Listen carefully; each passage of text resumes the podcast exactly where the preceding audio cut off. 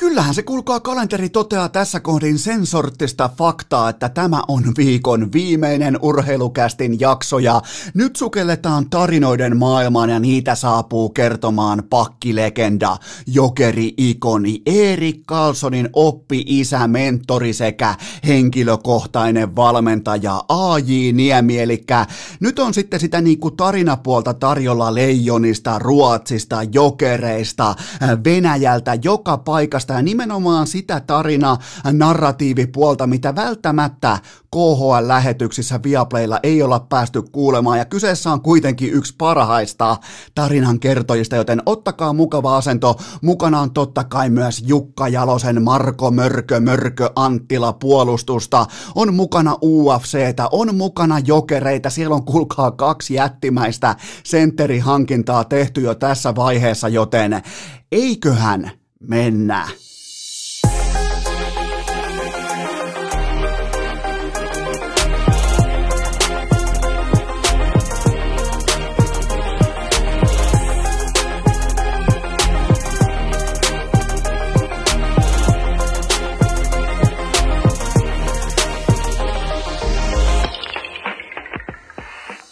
Tervetuloa te kaikki mitä rakkahimmat kummikuuntelijat jälleen kerran urheilukästin pariin on perjantai, kahdeksas päivä toukokuuta ja liveurheilu is back ja se on todella isosti back. UFC tekee paluu. Nyt ei puhuta mistään Korean läskipallosta tai nyt ei puhuta mistään Valko-Venäjän Minskin sisäisestä jääkiekkoturnauksesta tai Venäjän ö, mini-jääkiekosta, josta mä en tiedä yhtään mistä on kyse. Mä en siis tiedä vieläkään mitä helvettiä se ö, short jääkiekko on. Se ei kiinnosta mua, koska UFC is back, sitä kautta myös Bundesliga ja kaikki tämä tarkoittaa myös sitä, että viiden 26 päivän karanteeni, huom, urheilukaranteenijakso on urheilukästin äh, vaatekomerossa vihdoinkin historiaa, ja tämä taas tarkoittaa sitä, että karanteeniviikset, karanteeniparta, koko tämä Amazonin tyyppinen, mm, Amazonin viidakon tyyppinen naamakarvoitus, se on kohta historiaa, se on pakko ajaa, mä lupasin teille hyvissä ajoin, että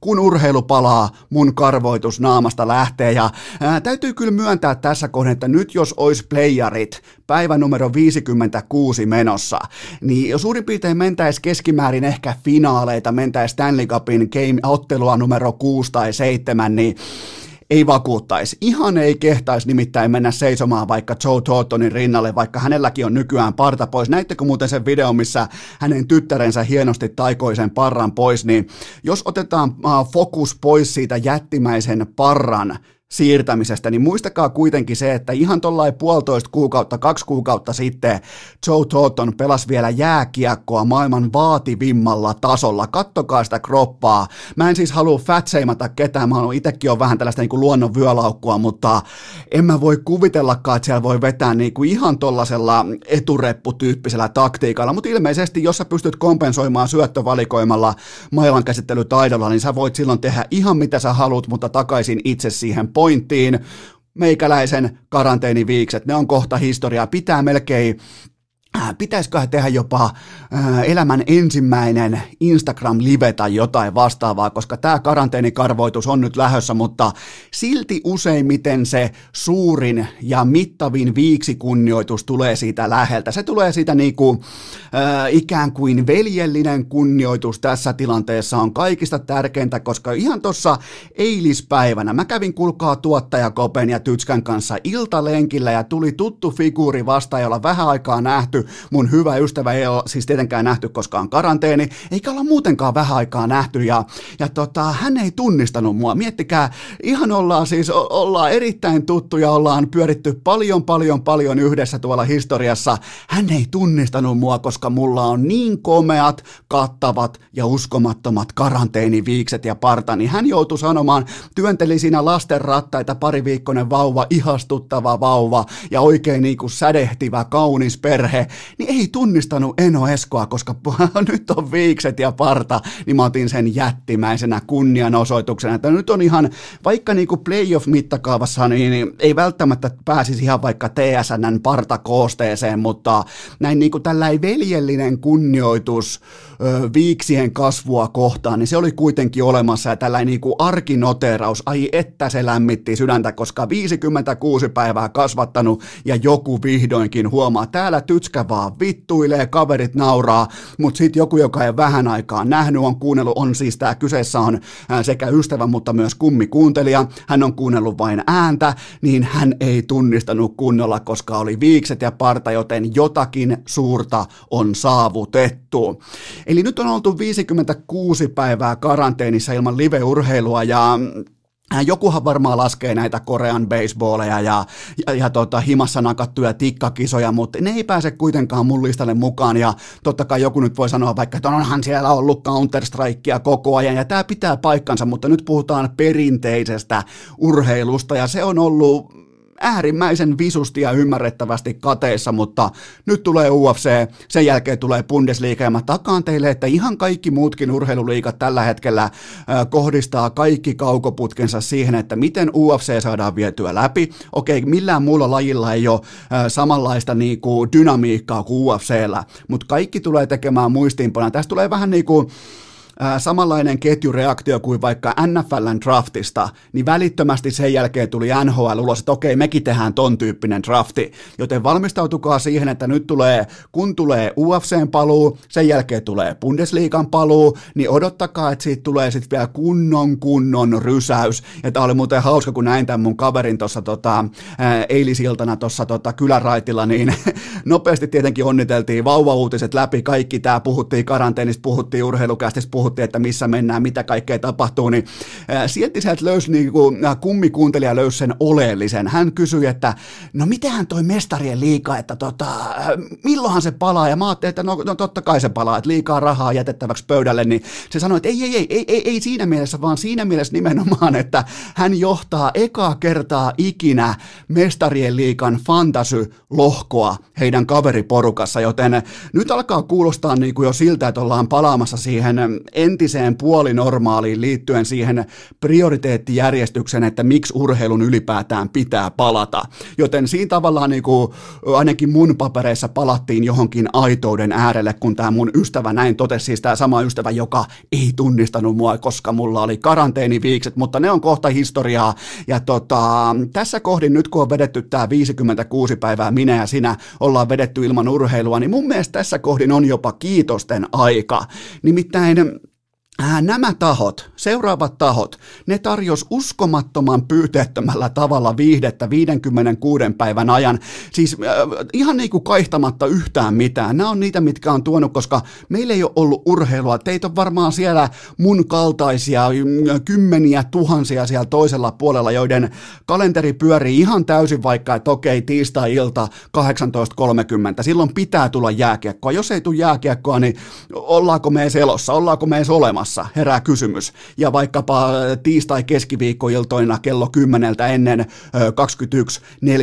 silloin pitää alkaa mestarien liikan matsi. Jos ei se ala, niin herää kysymyksiä, että hei hetkinen, eletäänkö me jotain simulaatiota? Joten tota, mun mielestä on aiheellista syyt, äh, kiittää, ihan vilpittömästi kiittää ilman minkäännäköistä äh, irvailua tai ketunhäntää kainalossa seuraavia tahoja, koska nyt kun urheilu on ollut poissa, niin nämä seuraavat ihmiset, tekijät tai yhtiöt, nämä on pystynyt kuitenkin niinku, tuomaan sitä arkiiloa, jopa niinku urheiluhenkistä verta, hikeä ja kyyneleitä. Nämä on pystynyt tuomaan sitä meille tänne melko kuivakalle estraadille juuri nyt. Ja ensimmäinen taho, jota mä haluan kiittää, on totta kai Michael Jordanin pikkumaisuus ja täysmulkkuisuus The Last Dance dokumenttisarjassa. Mä oon nyt kuusi jaksoa, me ollaan kaikki nyt kuusi jaksoa katsottu, ja jotenkin se on niinku se pikkumaisuus, pitkä muisti, norsun muisti, ja se, että miten se muistaa nimeltä kaikki ne, ketkä ei kätelly häntä junnuna, kaikki ne, jotka kään selän, kaikki ne, jotka epäili häntä,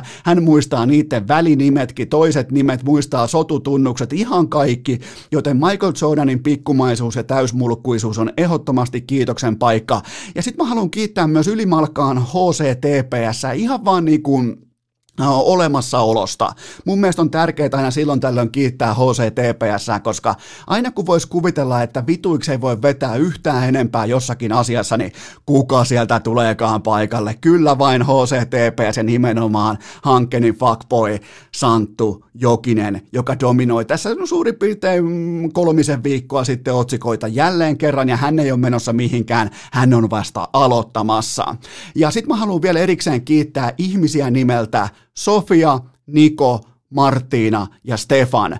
Ennen kaikkea Fitness Sofia on kuin Dark Knightin jokeri, sytyttää kiinteistöjä palamaan ja viipottaa paikalta täydessä meikissä ilmeenkään värähtämättä pois. Ja itse asiassa tämä niinku neliömuotoinen draama, niin tämä on hyvin lähellä urheilua. Tämä on niinku lipun ryöstöä. Sofia vipeltää siellä, hakee tuolta lipun, kuljettaa Eiran rantaa seiskan Panu Hörkkö kuvaa jossain pusikossa, saatana. Ja mä en saa silmiäni tosta irti. Toi on siis, toi on päivit päivittäistä draamaa, tosta pitäisi olla vedonlyöntikohteet auki, mitä, mikä on Sofian seuraava muuvi, mitä tekee Sofia, se on varmaan sellainen asia, mitä me kaikki pohditaan tällä hetkellä, mutta tähän kohtaan kuitenkin on syytä antaa näille kaikille, ennen kaikkea Fitness Sofialle uploadit. Ja sinnehän ne aplodit menee ihan täysin oikeaan osoitteeseen, koska nämä tahot ei jättänyt meitä roikkumaan sillä hetkellä, kun viihdetuutti. Vähän niin kuin viihdetuutti, se yritti töräyttää jotakin ilmoille, mutta mitään ei tapahtunut, joten Fitness Sofia ja kumppanit astu esiin todella kytkin vaiheessa ja vei sen pelin loppuun saakka. Ja tämä tuntuisi vielä jatkuvan tämä kombinaatio Sofia, Niko, Martina, Stefan. Mä en tiedä oikein, että mihin tällainen niin neljöhyökkäys on nyt menossa, mutta mä ootan odotan jännityksellä, ehkä jopa vähän pelon sekaisesti, että mitä tämä tosielämän jokeri aikoo seuraavaksi tehdä. Sitten mennään varsinaisesti ensimmäiseen aiheeseen ja Tämä on herättänyt ymmärrettävästi keskustelua, koska keskustelijan lauseiden painoarvo on merkittävä. Ja äh, Jukka Jalonen siis puolusti todella rouheen sanavalinnoin Marko Mörkö Anttilaa, kapteeni Anttilaa, mestarikapteeni Anttilaa. Ja, ja tota, mä otan teille nopean läpileikkauksen, että mitä on tapahtunut, eli joku neloskorin mikkihiiritoimittaja Kanadassa heitti oikeastaan niin kuin kampitti ja sen jälkeen nappasi niskaperseestä mörköä kiinni ja yritti heittää paikallisbussi bussin alle. Ja oikein sellainen Greyhound-bussi sinne niin yritti alle, joka oli menossa vaikka tuonne Niekaran putouksille, niin yritti sinne lapioida meidän mörköä ja sehän ei meille kelvannut, ei meille faneille, mutta ei näköjään myös Jukka Jaloselle, joka kommentoi asiaa Iltasanomille erittäin navakkaan sävyyn. Ja tavallaan niin kuin Coach Jalonen linjasi, että Anttila mahtuisi mihin tahansa jengiin NHL jommaksi kummaksi nelosketjun laita hyökkääjäksi ja kaikki on, no kaikki ja kaikki siis, monet teistä on kysynyt multa, että mikä on niinku mun lausunto tähän kokonaispakettiin ja nyt ei todellakaan pidä tehdä mitään ää, lapsellisia tai tällaisia kokemattomuuteen perustuvia virheitä. Nyt ei pidä kuvitella, että Jukka Jalosen sykkeet olisi korkealla.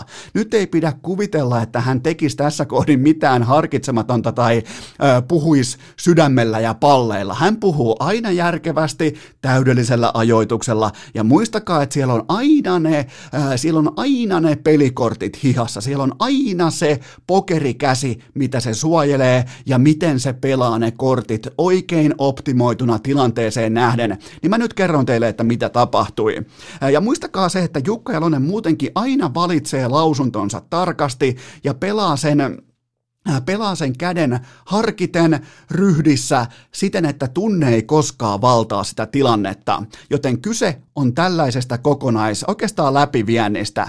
Ensinnäkin Jalonen halusi hämmentää pakettia aina siinä määrin, että se nimi pomppaisi Jukka Jalonen. Se nimi pitäisi saada pomppaamaan jotenkin äh, amerikkalaiseen, kanadalaiseen NHL-mediakiertoon siten, että hei, tuolla on muuten nyt kovanenäinen coachi tuolla Euroopassa. Ai, toi on toi, joka on voittanut kahdesti MM-kultaa liigapelaajille. Toi on toi, joka on voittanut U20-kultaa. Toi on toi, joka on voittanut kaiken mahdollisen urallaan. Hei, toi on muuten toi jätkä, joka on puhunut julkisesti siitä, että hän haaveilee paikasta vielä tulevaisuudessa nhl niin tämä on siis oikein hyvä tapa vivuttaa itseään sinne pikku shokkielementillä mukaan sinne, ja mä en anna minkäännäköistä painoarvoa sille, että nämä lausunnot heikentäisi Jukka Jalosen arvoa jonkun GM tai omistajan silmissä, jos tästä tulisi jonkinnäköinen shokkiuutinen. Mä en usko, että tänne uutisen vipu vaan riittää ihan Amerikoissa tai NHL-piireissä saakka, mutta päinvastoin isossa kuvassa tällainen niin ryhdikäs rehellisyys Tätähän katsotaan pelkästään vain ja ainoastaan hyvällä, että tolla coachilla toi ei kävele sen normaali, koska Amerikassahan odotetaan, että jos sä tulet täältä, täältä tota vanhalta mantereelta, niin täältä pitää tulla hattu kourassa ja nuoleskellen oikein niin kuin persettä saatana niin kuin kourien suorastaan paikalle sillä kielellä, että kuinka se pitää nuolla joka aamu puhtaaksi, mutta Jalonen on, Jalonen on väännetty ihan eri puusta, se on veistetty aivan eri tammesta ja tässä on se vipu, mikä tuli, että Jalonen indikoi näillä kommenteillaan, että hei, kuunnelkaa siellä NHLn päädyssä. Mä koutsasin nämä pelaajat maailmanmestareiksi. Mun kapteeni oli tämä pelaaja, joka ei teidän mukaan osaa edes luistella, ei osaa pitää kiekkoa, ei osaa syöttää kiekkoa, ei osaa laukoa. Ei, ja mä, mä teen mestareita näistä pelaajista, jotka teidän papereissa on epäjääkiekkoilijoita, turisteja. Ja miettikää, minkälainen voima tosta syntyy, koska Jalonen pystyy kääntämään tämän niin päin, että hei, mä teen näistä ihan siis, mä teen, mä teen kerran suurin piirtein kahdeksan vuoteen, kerran yhdeksän vuoteen, mä teen näistä mestareita. Mitä te olette tehnyt? Mikä on teidän? Ja teillä tuli vastaan, teillä tuli se Ruotsi, teillä tuli se Venäjä, Kutserov-kumppani, teillä tuli se äh, Mark Stonein ja kumppaneiden Kanada, sieltä tuli kaikki vastaan. Ja just näillä pelaajilla, nimenomaan näillä pelaajilla mä kepitin teidät, joten tämä on niinku, Tämä on jälleen kerran Coach Jaloselta tällainen niin kuin mediapokerin ihan priimustason näyte, ja tässä ei ole sinänsä mitään yllättävää, tässä ei ole mitään uutta. Jalonen on tässä todella fiksu, siitä on oikeastaan aikoinaan vielä, kun oli tukkakin valkoinen, se oli värjätty valkoiseksi, niin, niin tota, silloin joskus pääs sydän ja pallit puhumaan, mutta nyt puhutaan järkevästi, puhutaan silleen, että syke on siellä jossain 60 hujakoilla, melkein mennään leposykkeillä, kun kerrotaan, ja pelataan ne kortit oikein, laitetaan puhutaan mediaan, nythän ei ole pakko kommentoida mitään. Jukka Elonen on siellä ihan kaapin päällä, ihan siellä ylimmällä, y- ylimmässä positiossa suomalaisessa, likimain koko eurooppalaisessa jääkiekossa. Jokainen lause on uutinen, miten sä hallinnoit medianäkyvyyttä, miten sä hallinnoit narratiivia, ja näin toimii koutsi, joka osaa mediapelin. Perjantain urheilukääst! Kuuntelijoina vain Meton kuhtujat ja Inbox-kori. Heitetäänpä kuitenkin mediapelinappulat sivuun, koska Heitetäänpä kuitenkin mediapelinappulat toviksi sivuun, koska tämä on kaupallinen tiedote ja tämän tarjoaa urheilukästin hyvä ystävä elisa.fi, koska nyt on loistava keli. Nyt on siis täydellinen keli aloittaa valokuvausharrastus ja sä tarvitset dronin. Kyllä vain sä tarvitset uusinta uutta, joten osoitteesta elisa.fi sä löydät dronit jokaiseen lähtöön. Siis se on se härveli. Jos joku ei tiedä mikä on drone, se on se härveli. Mullakin on ollut sellainen sellainen, mulla oli sellainen oikeastaan heti silloin ekassa joskus 2013, kun oli vähän harvinaisempia, niin sä ihan kylmästi vaan lennät sellaisella ö, aparaatilla taivaalle ja kuvaat sitten sellaisia asioita. Totta kai pitää käyttäytyä oikein, pitää käyttäytyä ryhdikkäästi, mutta jos vaikka harrastat luontokuvaamista tai kuvaat vaikka jonkun järven tai jonkun tämmöisen ö, vaikka tunturialueen, niin kyllä ne kuvat on ihan uskomattoman hienoja.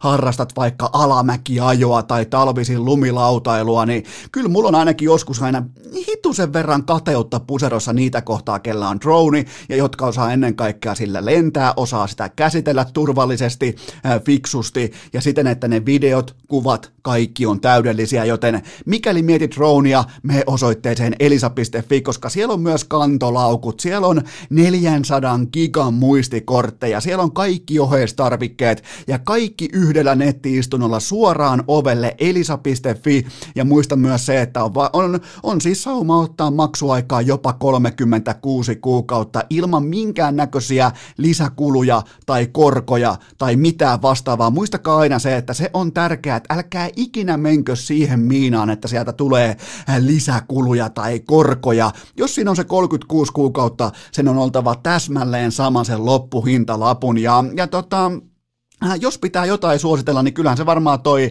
äh, DJIin ähm, Mavic Air 2. Se kuulostaa tällä hetkellä sellaiselta dronilta, jolla jopa Eno Eskokin haluaisi lentää, koska sen pystyy yhdistämään kännykkää. Mä oon nähnyt, kun siihen voi laittaa.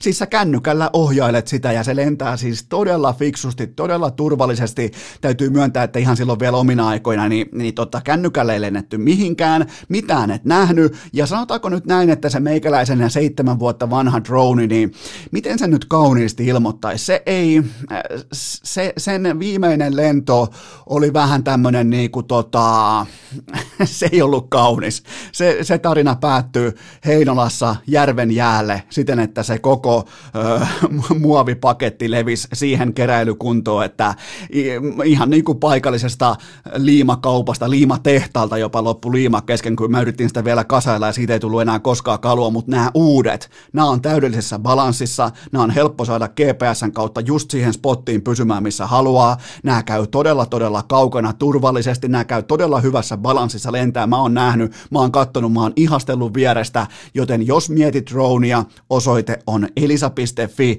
sieltä löytyy joka lähtö ja toi Fly More, eli Fly More, lennä lisää paketti, sieltä löytyy kulkaa varaosia, lisäosia, ja se kannattaa ostaa sitten samalla. Mä vaan kerron teille kokemuksesta, että jossain vaiheessa ne rattaat, ne siivet ehkä vähän osuu johonkin puun oksaan ja, ja ne ei ole kuitenkaan niin kuin mitään helikopteritason kestävyydeltä olevia siipiä, joten tota kannattaa ottaa myös toi lennän lisää paketti, mutta jos mietit dronea, mietit valokuvaamista, kaikki valokuvaaminen lähtee aina täydellisestä kelistä liikenteeseen, aurinko on paras taustavalo, se on kaunein valo, niin ja jos mietit dronin kuvaamista, niin kyllä se on toi elisa.fi tässäkin hommassa, ei tarvi lähteä mihinkään peltihalliin keskelle peltoa, herra Jumala, jengi jonottaa siinä naapurikaupassa tai lenkareita, meet vaan kylmästi omaan nettiin, kirjoitat elisa.fi ja meet katsomaan sieltä kohdan kamerat ja näin poispäin, käyt kattoo sieltä droneit, sä löydät välittömästi just sen, mitä sä oot ettinyt, sitten ei muuta kuin tilausta sisään ja kaikki tämä tapahtuu osoitteessa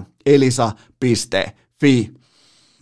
Äh, tähän kylkeen mulla on teille myös huippunopea, äärimmäisen nopea, jopa niin kuin dronin lento, volyymin nopea äh, K18 tuoteinformaatio, sen tarjoaa Kulbet, koska se on kuulkaa viikon, viikon loppu kolkuttaa ovea, se tarkoittaa sitä, että joka ikinen perjantai kello 12 alkaa Kulpetin triplaus viikonloppu. Muistakaa, vaikka siellä on se kahden tonnin jackpotti, niin muistakaa ne perusasiat, Sinkkukohteet vedonlyönnissä, se ei ole hauskaa, se ei ole kivaa, se ei ole viihdyttävää, mutta se on ainoa korostan, se on ainoa tapa, miten sä pystyt biittaamaan ton markkinan. Sulla on siellä todella fiksuksi viritetty Excel-taulukko vastassa, niin älä nyt kuvittele, että sä biittaat sen jollain kolmen kohteen pikkurekoilla tai viiden kohteen eh, tällaisilla niin kuin koiravaljakoilla tai kymmenen kohteen jadoilla tai nuotalla. Ei, ei, ei. Se on sinkkukohde ja se on markkinatoppikertoimet, se on minimipanoksella aloittaminen, se on kulkaa, se on hyvin kuivakka yksinkertainen kaava. Älä anna siimaa vedonlyöntiyhtiöille, pelaa aina fiksusti sitä vastaan. Mieti jokainen, jos sä meet vaikka joskus sitten vähän isompana saat miettimään vaikka osakesijoituksia tai näin poispäin, vaikka ostat vaikka asunnon, niin kyllähän sä silloinkin katot aivan helvetin tarkasti sen, että onko sun asuntolainan korko, onko se vaikka 0,5 vai 0,6. Sä katot, sä syynäät sitä suurennuslasilla, että miten tämä homma nyt menee, niin älä anna vedonlyöntiyhtiöille valueta, älä anna sun taskuista sinne rahaa sillä, että sä laitat useamman kohteen samalle lapulle. Joten Kulpetin triplaus joka perjantai kello 12 ja Counter-Strike-kohteissa, siellä on paljon paljon hyviä pelejä meneillään, niin siellä on jatkuvia markkinatoppeja, näihin on myös panostettu isosti Kulpetin kerroin puolella, ja jos haluat pelata kaveriporukassa pokeria, niin laittakaa viestiä. Meette katsomaan Kulpetin ohjeet vaikka blogista, meette sinne sivustolle, siellä on kohta blogi, sieltä voitte lähettää viestiä Kulpetin toimistolle, että hei, halutaan näillä ja näillä ehdoilla, halutaan pokeriturnaus, niin ne myös sen just sulle ja sun kavereille järjestää, joten kaikki lisäinfo kaikkeen liittyen liittyen Kulpetin sivustolta ja kaikki pelaaminen sekä Maltilla että K18. Hei Lukast! Isoäidin kellarinörttien Excel-taulukko asialla jo vuodesta 2018. Eno Eskolla on teille kaikille rakkaille kummikuuntelijoille tässä kohdin pienimuotoinen pähkinä purtavaksi vaikka sinne lempäälään pyöreän pöydän ääreen tai sitten Kokkolan paikalliseen. Olit missä tahansa, tämä kysymys on hyvin yksinkertainen ja se kuuluu näin. Mihin suuntaan jääkiekko menee juuri nyt keväällä 2020. Mikä on suunta, mikä on trendi, mikä on tyylilajin muutos, jos puhutaan vaikka viimeisestä kolmesta, neljästä, viidestä vuodesta. Mikä on nyt sellainen tekijä jääkiekossa, jolle ei ole vaihtoehtoa, ei ole vaihtopelaajaa, ei ole toista, tiedätkö, sellaista, jolla pystyy paikkaamaan yhden attribuutin, kyllä vain nopeus, pelinopeus. Siis siinä on se kaksikko tai siinä on se kombinaatio, mitä kaikki tällä hetkellä haluaa, koska jos sä oot dynaaminen, jos sä oot nopea, sä oot pelinopea, se tarkoittaa sitä, että jos sä pystyt tälleen kuvainnollisesti, totta kai tämänkin lauseen ää, niin kuin tavallaan tematiikka on, on, on muuttunut tässä vuosien saralla, mutta ainahan on haaveiltu siitä, että pystyy työnteolla luistelemaan vastustajalta jalat pois alta, niin nyt haaveillaan siitä kaikkien coachien osalta, että pystyy omalla pelinopeudellaan määrittämään täysin ottelu ottelun pelitempon, pystyy sitä kautta leikkaamaan vastustajan jalat alta ja sitä kautta hallitsemaan pelivälinettä, eli kyllä vain vallan välinettä ja nopeudelle Sille ei ole tällä hetkellä, sille ei ole vaihtopelaajaa, sille ei ole tällä hetkellä vaihtoehtoa. Sä et pysty kuittaamaan nopeutta mitenkään, vaikka saisit kuinka Patrick Laine. Sun on pakko painaa kesätöitä, sun on pakko painaa kesällä sun firman puolesta, eli sun kropan puolesta toistoja sisään siitä syystä, että sä pystyt liikkumaan pelitempossa, jotta sä pääset käyttämään sitä sun suurinta lahjakkuutta, joka tuo niitä Lamborghineja siihen pihaan. Se on siis ihan raakaa matematiikkaa, niin se elämä toimii. Nopeudelle ei ole ole vaihtoehtoa. Ja mä tykkään siitä, että Helsingin jokerit on saanut paljon multa paskaa, ja se johtuu siitä, että jokereilla on Suomessa ihan ylivertaiset resurssit, silloin piikki taivasta myöten auki, vaikka se on sataprosenttisesti suomalaisrahoituksessa, niin silti siellä on aivan loputon kuluvihko, siellä ei ole minkäännäköistä budjettikuria, siellä ei ole mitään syytä säästellä silloin, kun ostetaan. Vaikka ne menis karkkikauppaa, tuossa myydään vaikka kolmen euron pusseja, ne voi huoletta kantaa sieltä pois vaikka 50 euron pusseja, Suomen markkinassa näyttää keskisormea kaikille.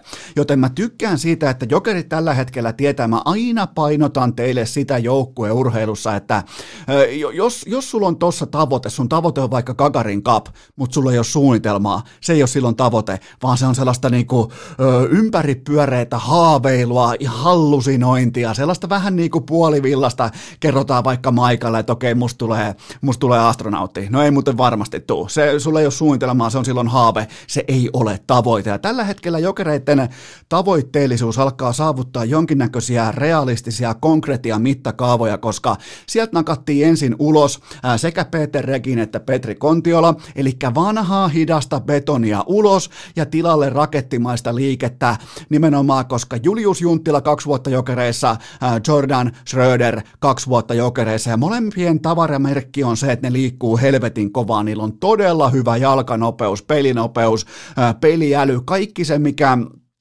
kummankaan, kumpikaan ei ole NHL-tasoa, sitä virhettä ei pidä tehdä. Kumpikaan ei ole, vaikka toisella on 165 matsia NHL ja kuuluu muuten tähän kohtalaisen hyvään 09 Tavares-draftin luokkaan. Siis Schröder varattiin numerolla 22 ja mä jotenkin mä muistelisin vielä hänet jostakin nuorten kisoista, missä tapahtuu jotakin hänen tiimoiltaan. Pitää varmaan soittaa kanadalaistoimittajalle, siis sille aidolle, ei sille feikille, mikä se oli joku fucking Scott Wheeler tai joku Mikki Hiri pitää soittaa Sami Hofrenen, se muistaa junnukisoista kaiken, mutta joka tapauksessa äh, Schröder, Junttila, nyt jokereilla on suunnitelma, ne tietää, me halutaan nopeutta, me halutaan pienentää meidän kaukalla, me halutaan pakottaa meidän vastustaja siihen, että täällä on pakko liikkua helvetin kovaa, koska me tullaan läpi laidoista, me tullaan läpi keskeltä, me tullaan läpi joka paikasta, meillä on vipeltäjä kenttä täynnä, meillä on nopeutta, meillä on joka lähtöä löytyy kiekollista äh, sellaista niinku possessointi, miten se voi sanoa, possessointikykyä, että pystyy ottamaan sen pelin tempon itselleen ja pakottamaan pelinopeuden koko ajan sille limitille, jossa vastustaja toteaa, että no ei ole muuten meidän päivä. Toivottavasti selviydytään. Toivottavasti päässään kuivin jaloin pois. Joten tota, mä tykkään näistä hankinnoista. Mä tykkään siis mun, mun mielestä Julius Junttila ihan siis suomalaisia eturivin senttereitä, mitä tulee pelin tekemiseen, mitä tulee pelin näkemiseen, mitä tulee kiekolliseen pelaamiseen. Niiltä osin, kun kiekkoa pitää tuoda omalta alueelta ylös, pitää tuoda keskialueen läpi, pitää tehdä hyökkäysalueella. Jotakin mulla ei ole mitään epäilystäkään. Mä anna mitään arvoa sille Junttilan ensimmäiselle KHL-seikkailulle, vaan nyt on mukavuusalue. Miettikää hänen nimeäkin. Juntti la, niin jotenkin sekin on kieli sen puolesta, että vähän niin kuin tekisi mieli olla Suomen rajojen sisällä ja vähän omalla mukavuusalueella, vähän niin kuin nähdä niitä tuttuja, tuttua kieltä, tuttuja lehtiä, tuttuja telkkariohjelmia, tuttuja kanavia, kaikki se tuttu normaali arki, niin mä uskon, että Junttilalle tämä jokerit tulee olemaan todella hyvä valinta ja Schröder ei mitään epäilystäkään, koska kuitenkin viime kaudella Torpedon paras pistemies, äh, defensiivisen, aika tällaisen matalan profiilin joukkueen paras pistemies, ja viime kaudella kuitenkin 41 täkyä 60 peliin, Junttila äh, 43 peliin 40 merkintää, ja molemmat on tuommoisia vaahtosammuttamia 170-senttisiä vipeltejä, jotka tuo ihan mielettömästi sitä äh, pelinopeutta, ja nyt ei vaan lähdetä kokeilemaan, vaan molemmille KHL mittakaavassa ihan niin kuin huomionarvoiset kaksivuotiset sopimukset, se on, yleensä tuolla tehdään kaksi viikkoisia sopimuksia, kohta päästä kuuntelemaan A.J. Niemen, Leftin Carlsonin kommentointia ja tarinaa siitä, että miten KHL joskus sopimukset tehdään ja miten niistä maksetaan ja, ja miten tota, niin sanotut virtuaalibonukset toimii, mutta tota, mun mielestä kaksi erittäin profiilihankintaa ja nimenomaan sitä, että meni syteen tai saveen, niin ainakin jokerit tietää, mitä se rakentaa. Se on helvetin tärkeää. Kiekko putoaa jäähän joskus äh, kuukausien päästä, mutta tässä kohdin mä pystyn nyt jo sanomaan, että mitä jokerit haluaa olla. Äh, se rakentaa kaukolostaan kapeampaa, se rakentaa joukkueestaan nopeampaa, dynaamisempaa, ja jokereilla on tällä hetkellä selkeä ja kristallin kirkas suunnitelma. Silloin veskariosasto kunnossa, silloin uutta pelinopeutta porukassa. Totta kai Mikko, ja mä vielä haluan sanoa tuosta Mikko Lehtosesta sen, että muistakaa se, Älkää tehkö sitä virhettä, että ikään kuin Lehtonen olisi tuossa kohdin sanellut jotakin. Ei, ei, ei, ei, ei.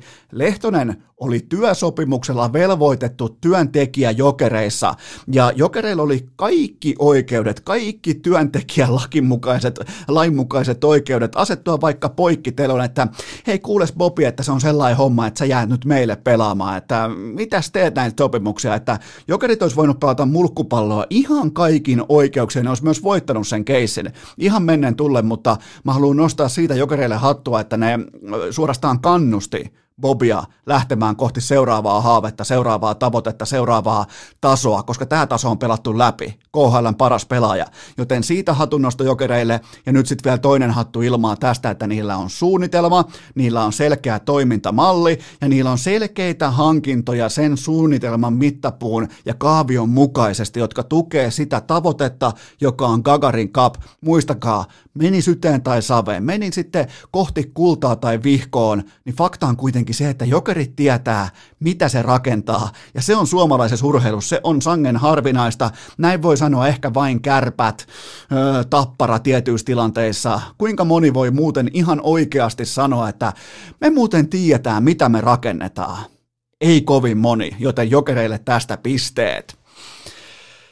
Se on kuulkaa sellainen juttu, että tästä tuli vähän käytyä silleen, mä en tiedä mikä mua vaivasi tuossa, tota, eh, oikeastaan tässä jo pari päivää jotenkin kihemöinyt, en tiedä mistä johtuu siitä, että on kevät, kevättä ja kärpäsiä, kopelaki on jatkuvasti kiima päällä, se juoksee pitkin koirapuistoa, vaikka ei ole kiviäkään, ja mä aloin miettiä, että mitähän meillä on nyt tässä yhteisessä kollektiivisessa kalenterissa, ja sehän kävi sitten nopeasti selväksi, mistä on kyse, koska eihän se voi olla mitään muuta kuin tietenkin se, että me ollaan jälleen kerran maailmanmestareita ja, ja tota, 25 vuotta siitä, kun Suomi voitti MM-kultaa Ruotsissa, voitti Ruotsin finaalissa 4-1 ja Peltonen hattu ja Timo Jutila 2, äh, yksi kaappi siihen ihan ylähyllylle ja tota, mm, onpa muuten vaikeaa puhua sille, että tulee tällainen nostalginen hieno taidekappale taustalta. Toivottavasti kuuluu myös sinne. Pitäisi kuulua. Ai ai, nautiskellaan vähän.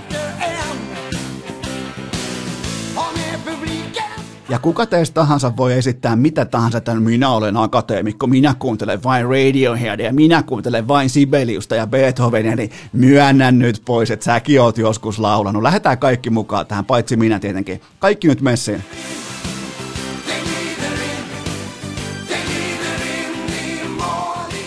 Ja nyt kun on kaikki raahattu mukaan tähän yhteiseen junttiveneeseen, niin mulla on teille pienimuotoinen merkintä siitä, että 25 vuotta aikaa siis tästä varsin niin kuin megaluokan MM-kullasta ja, ja tota, miettikääpähän nyt, nyt on neljännes vuosisata aikaa siitä. Ja miettikää, mitä jääkiekko on saanut Suomessa aikaa. Siis ne on, ne on rakentanut ihan yhden suurimmista kokonaisvaltaisista bisneksistä, siis marginaalilaji, jota ei pelata kuin ehkä tosissaan noin kuudessa maassa, ja silti Suomessa jääkiekko on se the juttu. Se on se homma, se on se, mikä sanelee, se on se, joka istuu ruokapöytään ensimmäisenä, ja kaikki sieltä alkaa jostain kummolasta. Totta kai pitäisi mainita todella pitkä liuta osaajia, legendoja, mutta mä lähden kuitenkin siitä, että Kalervo Kummola juntta semmoisia päätöksiä läpi.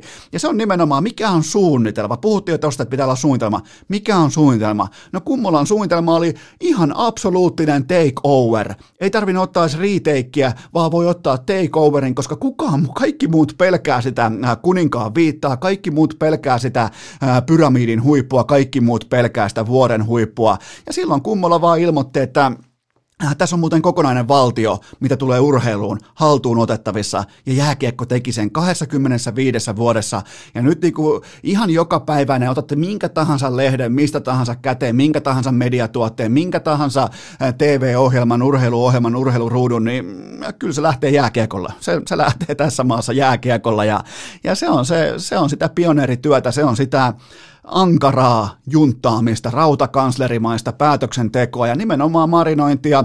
Joku voi sanoa korruption keskellä elämistä, mutta siis se on, se on loppaamisen ja korruption välimuoto on hyvinkin marginaalinen, että ei ne, ei ne saunat itse itseään saunota siellä jossain vierumäellä, ei niihin turhaa uhrata miljoonaa euroa, että saadaan kunnon sauna. Totta kai sinne tuodaan kaikki yhteistyökumppanit, poliittiset päättäjät, kaikki, jotka tekee nimenomaan jääkiekon asemasta paremman, ja nyt jos tulee vähän niitä itkua kurkku, että no miksei meidän, ää, miksei meidän tuota, ää, pyöräsuunnistuksessa me, me, menkää ja haastakaa, siitä on kyse, ei se kummollakaan mikään maailman kuningas ollut ennen kuin se päätti, että nyt muuten saatana mennään sadanan puolelta karmit kaulassa sisään tuohon Suomen valtion urheilusysteemiin. Joten tota, se on ehkä se päällimmäisin muistikuva tästä MM-kullasta kaikkinensa, mutta vielä omakohtaisesti täytyy sanoa sekin, että kun pienestä marginaalista tulee kansallispeli, niin, niin tota, kyllä, siitä, kyllä mä muistan, missä mä olin. Mä olin nimittäin me oltiin sählyturnauksessa, voitettiin pronssia, tein rankkarista voittomaali. Oli muuten, joku voi varmaan vielä palata noihin aikoihin, se oli siis vuosi 95, mutta meillä ainakin, meillä junnuissa, niin rankkarit vedettiin tohon aikaan, nyt joku Niko Salo pohti, että huu, mitä idiootteja, joku pyysi miettiä jossain Sveitsissä, että ei noin. Mutta siis me juostiin aikanaan, ja mä oon ihan varma, että mä oon kopioinut sen jostain sen ajan salibändin huippupelaajista, mutta mä oon ihan varma, että siihen aikaan juostiin pallon kanssa, kun tehtiin rangaistuslaukaus laukaus. Nythän siihen otetaan eväät mukaan, ja siihen, siihen tota, otetaan pullo siitä, siihen otetaan jonkinnäköinen kiva Subwayn sandwichi kylkeen jostain, jostain Jyväskylän Subwaysta ja oikein nautiskellaan ja pyöritään. Jengi käy välillä himassa, ne käy kattoja, suuni päälle, tulee takaisin hallille, se rankkari on vieläkin menossa, mutta me juostiin aikoinaan miettikää rankkareihin. Laitoin siis rystylle, yritin totta kai katsoa, se oli siihen aikaan sellainen kova juttu, keijo säilynoja, että pystyy nostaa rystylle ja ylös, niin tota, mulla jäi ihan röpelöksen mun nosto, mutta se meni sitten veskarin käden välistä, käsien välistä, kun se heittäytyi, niin siitä urnaa ja otettiin todella historialliset pronssit mukaan Helsingin Ruoholahdesta, never forget, mutta siinä oli mun 95 muistio, kova duuni, kovaa, kovaa päätöksentekoa, loppaamista, vääntämistä, kylmää toimintaa. Myös älkää koskaan tehkö sitä virhettä, että olisi ollut koko ajan niin kuin jääkiekon valta-aseman ottaminen olisi ollut kaunista tai jotenkin, niin kuin, että kaikilla olisi koko ajan sama määrä hattaraa kädessä. Ei, se vaatii sitä, että muilta otetaan tilaa pois, jos sitä aikoo tässä ihanassa pelissä myös itselleen vallata. Joten siinä on Kalervo Kummola kumppina, ei, kumppanit, ja tämähän oli vaan tämä 95 MM-kulta sellainen tietynlainen virstanpylväs, että hei, me ollaan täällä, me ollaan tosissaan ja me ollaan menossa jutilatyyppisesti eteenpäin. Veikkausliika sai luvan startata ensimmäinen päivä, tai oikeastaan olisi saanut startata aikaisemminkin, mutta sieltä tehtiin ihan äh, totta kai liikaa johtoporrastyyppinen tai lähtökohtainen päätös, että se alkaa hienosti ensimmäinen päivä, heinäkuuta. Ja äh, muistakaa nyt se, kuulkaa rakkaat kummikuuntelijat, urheilufanit, teillä voi olla mikä tahansa suhtautuminen vaikka kotimaiseen jalkapalloon tai ylipäätään kotimaiseen kesäurheiluun, mutta fakta on se, että ne, ne organisaatiot ja ne seurat, jotka nyt aloittaa urheilun tänä kesänä. Muistakaa, että niillä on panoksena koko olemassaolonsa Muistakaa se, kun teette ostopäätöksiä, muistakaa se, kun menette kitisette jostain, että no miksi on lippu vaikka 17 euroa. Muistakaa joka kerta, kun kitisette, tai ei ole ilmaislippuja, tai, niin tota, palauttakaa aina se mielin, että tämä on nyt olemassaolon kesä kaikilla seuroilla. Okei, HJK voidaan ottaa sivuun. Siellä on pari, parissa muussakin on sellaista mesenaattia, jolla kyllä riittää pito sitten pinkassa, mutta lähtökohtaisesti tämä on olemassaolon kesä, joten öö, te olette nyt jo kaksi kuukautta, me ollaan 56 päivää nyt jo suhtauduttu uudella tavalla asioihin, joten muistakaa ottaa tämäkin vastaan silleen, että hei hetkinen, tämähän on hyvä juttu, että hei ne tekee tuossa selvästi, ne adjustoituu, niin, niin tota, kun nyt on kuulunut jo jonkinnäköisiä soraääniä, että no miksi noin tai miksi näin, niin onhan tässä sekin posi vielä kaiken lisäksi, että, että tota, kerrankin Suomessa pelataan parhaassa kelissä nyt ei tule taukoa kesken, just se niin sanottu mekkikausitauko, niin, niin loistava keli, loistavat puitteet, nurmikko kunnos. Kukaan ei ole käynyt kevätnurmilasta tallaamassa, kävi nimittäin just tarkastamassa Heinolan kentänkin, jossa nyt ei tietenkään mitään veikkausliikaa pelata, mutta mä en ole koskaan nähnyt kenttää niin hyvässä kunnossa, koska kukaan ei ole käynyt siellä tallomassa, kukaan ei ole käynyt siellä tota, mouhimassa. Ja oliko varmaan ensimmäinen kerta mun aikui siellä, milloin Heinolan liikuntatoimen vaksit, eli vahtimestarit, eli ne, ketkä laittaa pyyteettömiä tunteja sisään, niin ne ei ollut sitonut jalkapallomaaleja kettingillä, karhuraudoilla yhteen, joten tota, olisikohan se jalkapalloyhteiskunta kuitenkin sieltä vaikeiden aikojen keskeltä vielä nousussa, mutta ihan vaan muistilappuna se, että tämä on olemassaolon. Tämä ei ole mikään niinku, nyt ei, nyt ei pidä alkaa niinku haaveilemaan mistä, että yhtäkkiä on joku asia tuolla ihan täydellisesti. Nyt niinku pala kerrallaan, onnistuminen kerrallaan, jos kerrankin oltaisi kauemmin kuin suurin piirtein kaksi kuukautta posin kautta, niin se olisi ihan helvetisti. Joten olemassaolon kesä kaikissa lajeissa, pesäpallo, jalkapallo, vaahteraliika, mikä tahansa jatkuu, kaikki puhuu olemassaolosta, muistakaa se. Sitten e-urheilua, koska kyseessä on kuitenkin johtava suomalainen, oikeastaan CSN ainoa ääni, näin on sanottu, joten siihen on pakko uskoa. Ja, ja tota, Ense, Ennen kuin mennään kuitenkaan enseen, niin mulla on teille pikainen raportti siitä, että ex-ense Aleksi B, nykyinen OG, The Captain ja IGL. Miettikää se jyräs kaikkien aikojen kuunnelluimpien urheilukästien jaksojen listalla sijalle. Arvatkaa, mikä sija? Kyllä vain sija yksi.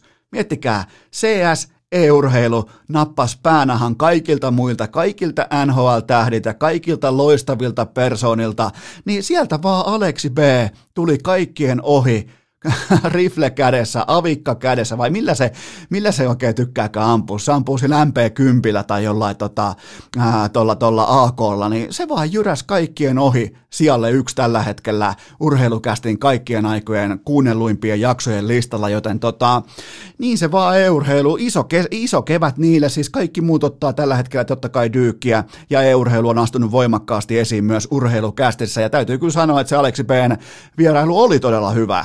En sano sitä sen takia, että et, et mä olisin tehnyt sitten jotenkin erikoisen, vaan siis todella niin kuin fokusoitunut, todella hyvin se, sen näki sitten, kun se tuli silloin sinne tota, haastattelutilaan tai sinne ö, erittäin steriiliin sinne korona-ajan kokoushuoneeseen, missä on hyvät etäisyydet ja hyvä turvallisuus ja hyvä desifiointitaso, niin tota, kyllä sen näki sen ilmeestä, että että se tuo nyt ihan kaiken, että se tuo kaiken pöytään, niin hyvä, että olette kuunnelleet. Mutta se ense nappas komean komean keskiviikkoisen blowout, blowout-voiton Vitalitia vastaan ja nimenomaan Chaivuuta vastaan ja otti suoraan 2-0 ensin Mirakessa, sen jälkeen Nukessa ja uh, Vitalitilla, joka on pyörinyt suurin piirtein sijoilla 6-11 maailman listalla, niin sillä ei ollut mitään palaakaan, sillä ei ollut mitään asiaa olla samalla serverillä ja, ja tota, näytti suurin piirtein noin vuoteen ekaa kertaa sillä, että kaikki pelaajat ensin paidassa on vihdoin samalla, samalla kartalla. Samalla, niin, tähän asti on tuntunut siltä, että joku pelaa Dustia, joku pelaa Nukea yksi pelaa vielä Infernoa samassa kattauksessa, mutta nyt oli, niinku, oli mukava katsoa, koska vaikka mä en niin kuin lajista sinänsä ymmärrä mitään, mutta jopa mäkin näen sen, kun on vaikka kommunikaatio kunnossa, kun tulee vaikka varoitushuudot tulee oikeaan aikaan, käsketään katsomaan oikeita kulmaa oikeassa ajassa, kun sieltä tulee avut sisään ja näin poispäin, niin oli kiva katsoa, kun kaikki soljuu niin kuin vesi ja tota, Tämä kaikki kehu siitäkin huolimatta, että Vitality on jo moneen kertaan todettu. Se on, se on siis todennettu fraud, se on todennettu huijaus, siinä ei ole mitään muuta, niiden, ne elää sen kortin varassa, että Chai Wu ottaa pistooli ässän aina silloin tällöin, joten tota... Mutta silti Enseltä vakuuttava voitto ja nyt näitä pinoon, mutta mulla on vähän sellainen paha viba, että Ense on just se joukkue, joka voittaa jonkun Vitality, ne voittaa jonkun Fnaticin, ne voittaa jonkun, jonkun tämmöisen porukan, millä on kuitenkin jotain profiilia ja sitten ne paskantaa keskelle lahjetta jotain niinku ö, Vaalan ammattikorkeakoulun ATK-luokan aloittelevaa koodauskurssia vastaan. Niin tota, se on se ongelma ja mä annan vielä kunnia maininnan taholle, jota mä en ole koskaan kehunut vielä urheilukästin historiassa Sani, eli Miikka Kemppi, Mister Tulivoima, otti tuommoisen yli sen ADRn ja vei Vitalitia taktisella puolella kuin Yrjö Vuori, Suomen urheilumedia, joten hatunnosto myös Sanille. Seuraavaksi kurkistetaan K18 hengessä Kulbetin vahvaan kerrointarjontaan. Ja mietitään, hmm, mitä kirjataan liuskalle? onhan se nyt hippasen verran hienoa mennä lauantaina kauppaa, koska tietää, tiedostaa ja ymmärtää sen, että ensi yönä otellaan, eli lauantai-sunnuntai välisenä yönä UFC 249 ja mikään Siis tällä hetkellä tätä tehdessä mikään ei ole viemässä meiltä pois tätä hienoa, mahtavaa eventtiä. Jotkut on puhunut vähän soraäänin siitä, että no oisko saanut parempaa korttia ja missä on McGregor, mutta nyt vittu se turpa kiinni, koska tää on just sitä liveurheilua. Nyt on ihan sama. Mulle voi vaikka tehdä semmoisen ottelujulisteen, jossa lukee kuka tahansa vastaan kuka tahansa, niin mä ostan. Mä maksan, mä menen erikseen kauppaan, mä ostan popcornia, mä ostan sipsiä, mä ostan Amerikan dippiä, mä ostan koko paketin, mä tuun paikan päälle, kun Apollo Creed, Ivan Drago-ottelu, toivottavasti paremmin lopputuloksi joka tapauksessa, mutta mä oon valmis, sä oot valmis, joten käsitellään hieman tätä UFC 249 lähinnä sen kautta, että mitä mä oon poiminut lapulle ja mitä mä ennen kaikkea ajattelen siitä, että, että nyt on kuitenkin Ottelijoilla on todella pitkiä taukoja, siis odottamattoman pitkiä huippukuntotaukoja alla, eli tarkoitan siis sitä, että useimmitenhan kuntopiikki, totta kai tähdätään jollain kymmenen viikon treeninkämpillä just täsmälleen tiettyyn kahden päivän sellaiseen aikaikkunaan, että tuossa kohdin pitäisi olla se täydessä vireessä,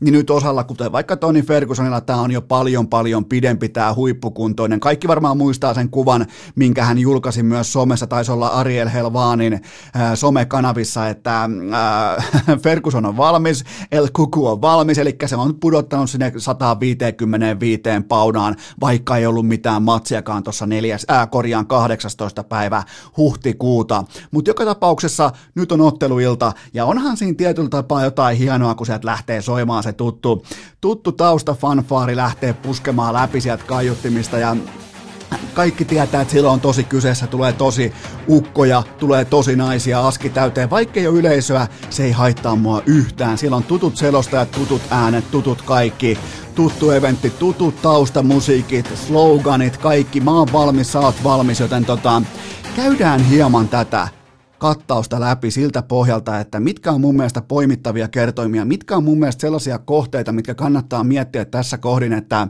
olisiko siellä jotain pelattavaa, koska suurin piirtein 56 päivään, niin ainakin mulliuska, mä en voi puhua sulliuskan puolesta, mutta mulliuska on ollut pelkästään täynnä e-urheilun kohteita, siellä on ollut Counter-Strikea ihan helvetisti, ja siellä on ollut myös sellaisia tiettyjä hairahduksia vaikkapa Dotaan, ja haluan edelleen muistuttaa siitä, että mun Dota lifetime-tilasto on täydellinen, eli se on yksi kautta yksi, mutta tota, kokeillaan vähän hakea täältä hakea täältä UFC-kohteesta Coolbetilta muutama poiminta ja muistakaa se, että Viaplay näyttää koko illan suorana alkulämmöistä pitäen siihen ihan main eventtiin saakka, eli nyt Viaplay saa näyttää poikkeusehdoilla myös tällaisen alkukortin, jossa ei ole yhtään pohjoismaalaista ottelijaa mukana. Se menee normaalisti niin, että jos siellä on joku pohjoismaalainen ylpeys, niin Viaplay saa näyttää koko sen alkuruljanssin, niin normaalisti äh, tota, näissä tilanteissa, kun tällaista pohjoismaista ottelijaa ei ole, niin nyt nyt, nyt on sitten tietenkin Dana White, Dana Setä on nyt sen verran antoisella tuulella, että ne antaa myös meille tänne peräpohjolaan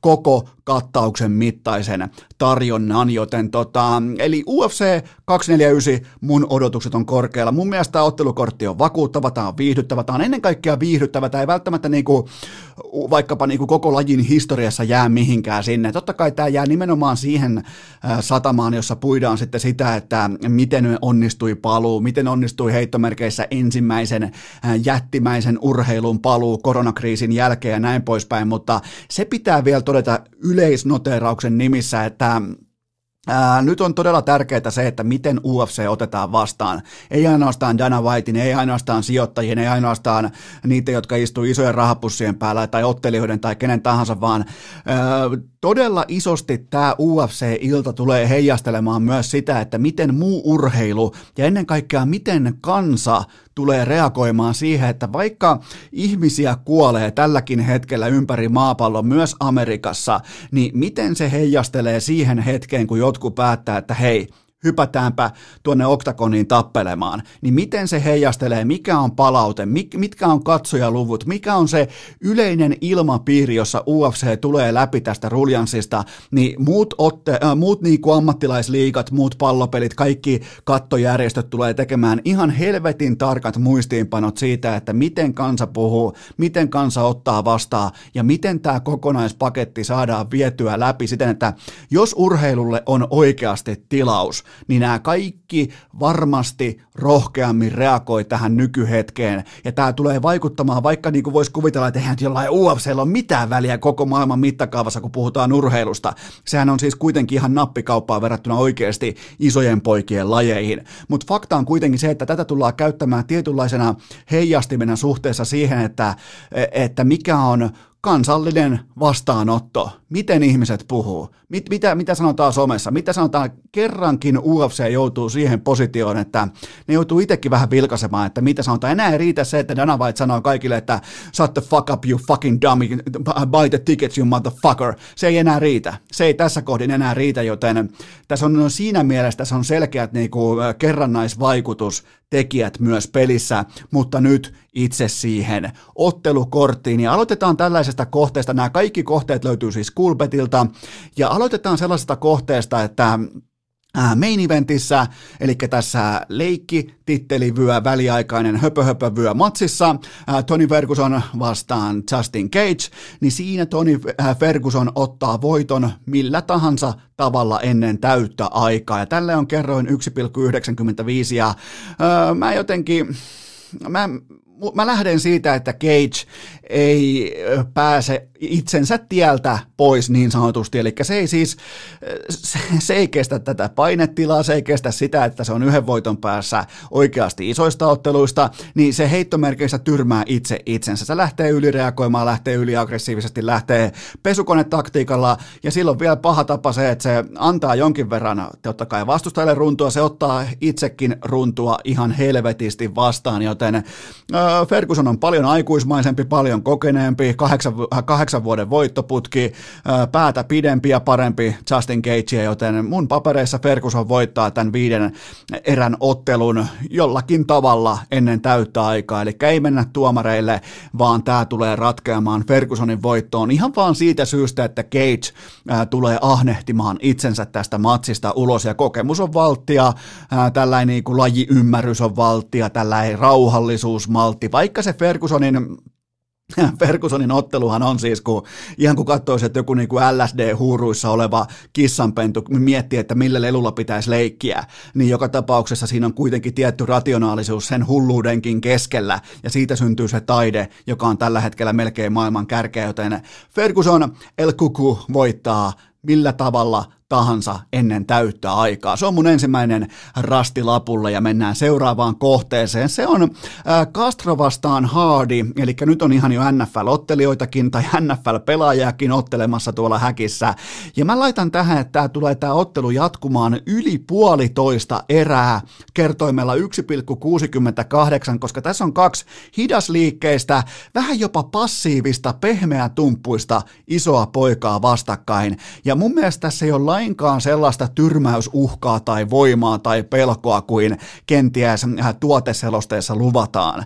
Joten mä lähden hakemaan sitä, että nämä kaksi tällaista ehkä, miten se nyt sanoisi, äh, luonnon vyölaukkuista ottelijaa, niin nämä vähän tunnustelee toisiaan, nämä vähän hakee ja, ja tota, tämä ei tule siis päättymään ennen puolentoista erän crowia. Eli tuommoinen seitsemän ja puoli minuuttia pitäisi pystyä tätä hinkaamista ää, pysyä niin kuin elossa. Sen jälkeen voivat vaikka kuristaa toinen toisensa. Mieluiten tietenkin mä toivon, että Hardy häviää ihan vain hänen historiansa takia, mutta tota, Tämä ei tule olemaan sellaista mankelointia kuin ehkä joku saattaa odottaa. Sitten yksi moneyline kohde, eli moneyline tarkoittaa vedonlyönnissä sitä, että ottelija voittaa millä tahansa tavalla, niin Anthony Pettis, eli Showtime, voittaa Cowboy Seronen kertoimella 1,75, ja mun papereissa Cowboy Seron, joka on yksi laji legendoista, osoitti McGregor-matsissa, että kyse on enää ymmärrettävästi vain bisneksestä, ja tämä matsi, tällä short notice, eli lyhyellä aikataululla yhtäkkiä vaan Dana White miettii, että no kukas vastaa aina puhelimeen, Mä luulen, että silloin sijoilla ehkä yksi, kaksi tai kolme löytyy cowboy, ja hänelle voi aina soittaa vaikka keskellä yötä, että tuuhan ottelemaan, ja kun hinta on oikea, hän myös tulee. Ja tota, toisin kuin Anthony Pettis on kuitenkin vielä ihan selkeästi menossa johonkin, toisin kuin cowboy ei ole omalla, niin kuin se, se hevonen on laitettu siihen salunan eteen jo, laitettu mukavasti, otettu kengätkin pois jo kavioista, ja se on siinä vähän syömässä heinää, niin se ei ole menossa yhtään mihinkään. Joten Showtime Pettis, äh, Showtime Pettis voittaa tämän ottelun kertoimella 1,75. Sitten isoja poikia jälleen kerran urnasta ulos. Rosenstruik vastaan Nganu. Tämä tulee olemaan alle puolitoista erää. Tämä kerroin on 2,03. Tässä on muuten myös tuplauskohde jollekin, jos joku on edennyt näin pitkälle, niin niin tota, mikä olisikaan muuten niin hienoa tuplata kuin se, että lyöt tämmöisen kohteen, missä on pakko niin adrenaliini, actionin ja tämmöisen on pakko astua esiin. Ja tota, siis tämä on 2,03 tämä kerroin, että isojen poikien Nganuun ja Rosenstruikin ottelu kestää vain alle puolitoista erää. Ja mä lähden siitä liikkeelle, että Rosenstruik on ehkä vähän yllättävänkin tällä, tä, tällä niin kuin rohkea kautta aktiivinen tyrmäyksen nukutuslyönnin hakija, ehkä jopa vähän aliarvostettu. Ja Nganuusta tuskin tarvii edes sanoa mitään, että kaikki varmaan muistaa se, että miten se on lanannut jengiä sillä vasurilla oikealla kummalla tahansa tumpulla lattia, joten kumpikin tulee varmasti hakemaan sitä Grand Slamia, kumpikin tulee varmasti hakemaan sitä, että äh, tota, yritetään saada pallo ihan katsomoon saakka ja katsotaan milloin osutaan, mutta jos ei seitsemän ja puoleen minuuttiin kumpikaan osu, niin silloin kummallakin on liina silmillä ja, ja tota, silloin on kyse jostain vakavemmasta kuin, kuin tota siitä, että kumpikaan ei nukahda. Joten tota, isojen poikien varmaan aika viihdyttävä ottelu alle puolitoista erää. Sitten on Manilainia jälleen lapulla, ja vaikka tämä on pieni kerroin, niin on pieni on mieskin ja pieni on tota, ää, odottama vastustajallekin, mutta Henry se judo Moneyline, eli voittaa ottelun millä tavalla tahansa, 1,50 ja, ja tota, öö, mun mielestä kuitenkin se judo näistä kahdesta on ehdottomasti vähintään tuollainen 75 prosenttinen ennakkosuosikki, siis vähintään pitäisi olla, kun taas Dominic Cruz siitä viimeisestä matsista, mä kyllä muistan sen matsin, siitä on aikaa kolme ja puoli vuotta, erittäin erikoinen ottelutyyli, vähän sellainen kyttyräselkä grindaa ja ää, tyyppinen menee paljon sivuttaissuunnassa, hakee hyviä väistöjä, aika niin kuin mielenkiintoinen tapa otella, mutta ää, se judo on kuitenkin tähän viimeiseen, sanotaanko viimeiseen viiteen matsiin, jossa se on voittoputkessa, niin se on ollut yksi UFC vakuuttavimmista ottelijoista kuitenkin, siis niin kuin ihan näin kotisohva fanin näkemyksellä. Joten mä en anna siis Dominic Cruzille, vaikka on siis mun mielestä on laadukas kommentoija, tuo lisäarvoa UFC-lähetyksiin, on siis sillä niinku mikrofonipuolella on erittäin hyvä, mutta mä en, niinku, mä en ymmärrä sitä, että mitä se tekee tässä ottelussa, mä en ymmärrä sitä, että miksi se on tuolla nyt haastamassa, mä en ymmärrä sitä, että minkä takia se judo ei pyöritteli sitä kuin paskasta lakanaa niin kauan kuin tämä ottelu jatkuu. Tämäkin on viiden matsi. Muistakaa aina, kun mennään viiteen erään, normaalisti kolme erää, kun mennään viiteen erää tässä lajissa, niin kyllä se vaan se lähiaikojen sellainen kokemus, ottelutatsi, sellainen, että mitä sä oot elänyt ja hengittänyt viimeiset vaikka kaksi-kolme vuotta, niin se astuu isompaa rooliin kuin kolmen erän matsissa, joten se juudolapulle aika pienellä kertoimella, siis niin kuin tämäkin on mun papereissa ylikerroin, koska tämä pitäisi olla siis tyyppiluokkaa 133, mutta joka tapauksessa äh, tota, tai jotain 1.30, jotain tällaista pitäisi olla, mutta tota, joka tapauksessa se judo lapulle kertoimella 1,5.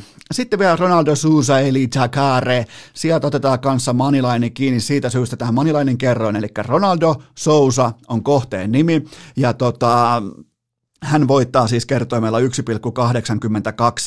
Mä lähden siitä, että Ura ja Haal ei kykene vastaamaan Chagaren voimaan matossa ja Haal on melko tavalla kuitenkin vähän sellainen yhden tempun lyöntiponi ja Sousa on paljon monipuolisempi. Sieltä löytyy varmaan ihan kaikki kunniapinssit, mustat vyöt jokaisesta mahdollisesta lajista, mikä perustuu vähänkään siihen kamppailumuotoon, missä vastustaja pitää sitoa kauniiseen rusettiin. Joten tota, mulle Sousa tähän matsiin ihan selkeästi, vaikka Juraja Hall saa varmaan actionia pelkästään sillä, että se on aika niinku, se on näyttävä ilmestys, se niinku näyttää siltä, että se pystyy nukuttaa kenet tahansa, koska tahansa, missä tahansa, mutta mä kuitenkin otan tähän paremman, monipuolisemman ottelijan.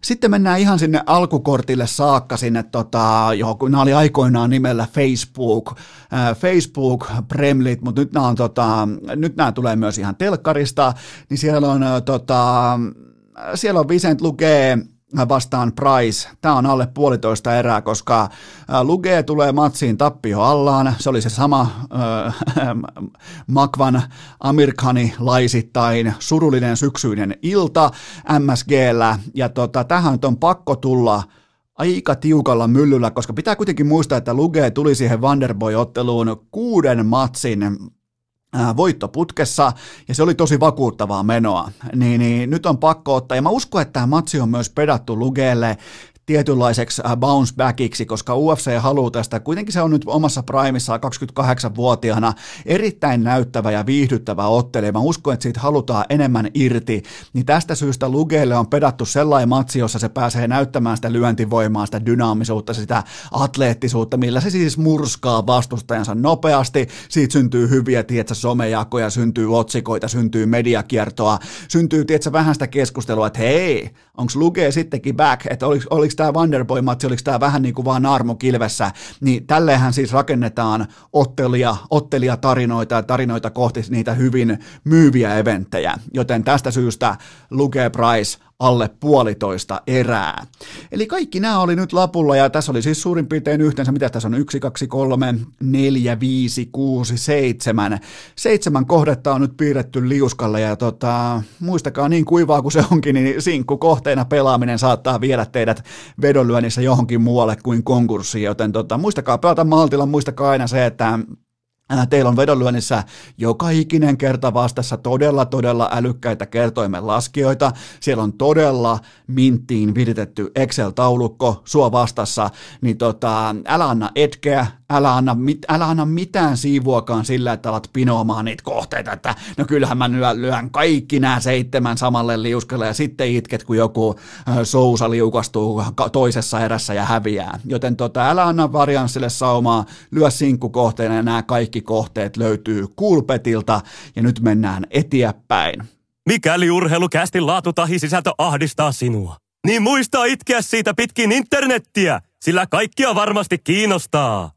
Seuraavaksi onkin sitten koko jakson main eventin aika, kun AJ Niemi saapuu kertomaan tarinoita teille kaikille rakkahille kummikuuntelijoille, mutta jotenkin mä uskallan ounastella nyt viikonlopun jälkeen, että joka toinen meistä pohtii maanantaina, että nyt muuten aloitetaan UFC-ura, että kyllähän musta nyt tulee ottelija, että kaikki purasee, koska UFCllä on tällä hetkellä kotvan verran monopoliasema kaikessa urheilussa, niin joka toinen meistä pohtii maanantaina, että pitäisiköhän nyt lähteä salille vähän hakemaan sellaista äh, Toni Ferguson-tyyppistä liikettä tai sellaista äh, Jura ja Hal, vaikka se häviääkin sen tyyppistä kroppaa ja tämä on, kuulkaa, kaupallinen tiedote ja tämän tarjoaa liikku.fi, koska jos mietit, että pitäisiköhän mennä vähän salille, pitäisiköhän mennä vähän jumpalle, pitäisiköhän mennä laittamaan niitä toistoja sisään, mennään kuitenkin toukokuuta, niin liikku.fi tarjoaa siihen tällä hetkellä turvalliset puitteet, koska kaikki salit on muokattu siten, että siellä on loistavasti tilaa, siellä on etäisyydet kunnossa, siellä on kaikki niinku, desifiointi kunnossa, siellä on kaikki tämä puoli kunnossa, että koko ajan on desifiointiaineita, kaikkea käytettävissä. Ne on tehnyt kovasti duunia just sen eteen, että juurikin sinulla olisi turvalliset puitteet mennä reenaamaan, joten mene osoitteeseen liikku.fi ja käy katsomassa, että missä sulla saattaisi olla lähin liikku kuntokeskus. Sieltä löytyy aivan kaikki sieltä kotisivuilta erittäin hyvät kattavat kotisivut, josta löytyy myös sitten tarpeen vaatiessa kotiharjoitteluohjelmia. Ne on tehnyt ihan oikeat ammattilaiset. Siellä on, tota, siellä on ihan selkeä kaava sille, että miten voi viedä itseään eteenpäin näinä vaikeinakin aikoina, mutta jos oot kunnossa, oot terve, ei ole minkään näköistä turinaa, flunssaa tai tuhinaa, niin ei muuta kuin kuntosalille, koska jonain päivänä se on pakko kuitenkin vaan palata siihen arkeen, niin miksi se arki ei tapahtuisi kuntosaliharrastuksen kautta, muistakaa etäisyydet, muistakaa muutenkin, te tiedätte urheilukästin kummikuuntelijat se, että salilla, salilla ei muutenkaan mennä kyhnöttämään jumalauta siihen viereen, kun toinen on tekemässä, joten nyt tätäkin on vielä helpotettu liikku.fi kuntokeskuksissa niiltä osin, että on viety laitteita kauemmas toisistaan, kaikki desifiointi on mintissä, kaikki tämä on mintissä, joten menkää nettiin, kirjoittakaa sinne liikku.fi ja menkää katsomaan, että mitä kaikkea siellä olisi tarjolla, koska jokainen, sinne voi mennä tutustumaan tutustumaan. Ja se, mikä on vielä hyvää liikussa, on se, että kun sä menet tutustumaan, sä menet tutustumiskäynnille, niin äh, tällä hetkellä mä suosittelen, että menkää yksin. Normaalisti sinne voi ottaa kaverin mukaan, mutta menkää yksin ihan nykypäivän tilanne ymmärtäen, niin sieltä ei tulla lyijyttämään perään. Siis nykypäivänä sä et voi periaatteessa mennä mihinkään tällaiseen niin kuin, tämän tyyppiseen palveluun kokeilemaan ilman, että sieltä tullaan, Herran Jumala, sieltä tulee yhtäkkiä alkaa tulee mainoslehtistä, po- sarana puolelta sisään ovesta, tulee sähköposti täyteen, tulee kännykkä täyteen. Näin lähdetään mitään, nämä ei lähde lyijyttämään, nämä luottaa, että tuote on kunnossa ja tuote myy itse itsensä, jos se asiakas näin haluaa. Ja ne luottaa siihen, mä luotan siihen ja sä myös luotat siihen, joten oikea osoite on sulle liikku.fi. Sitten AJ Niemi. Eli tota, otettiin AJin kanssa sellainen mukava mm, tunti, tunti vartti, tunti 20 minuuttia ihan urheilusta.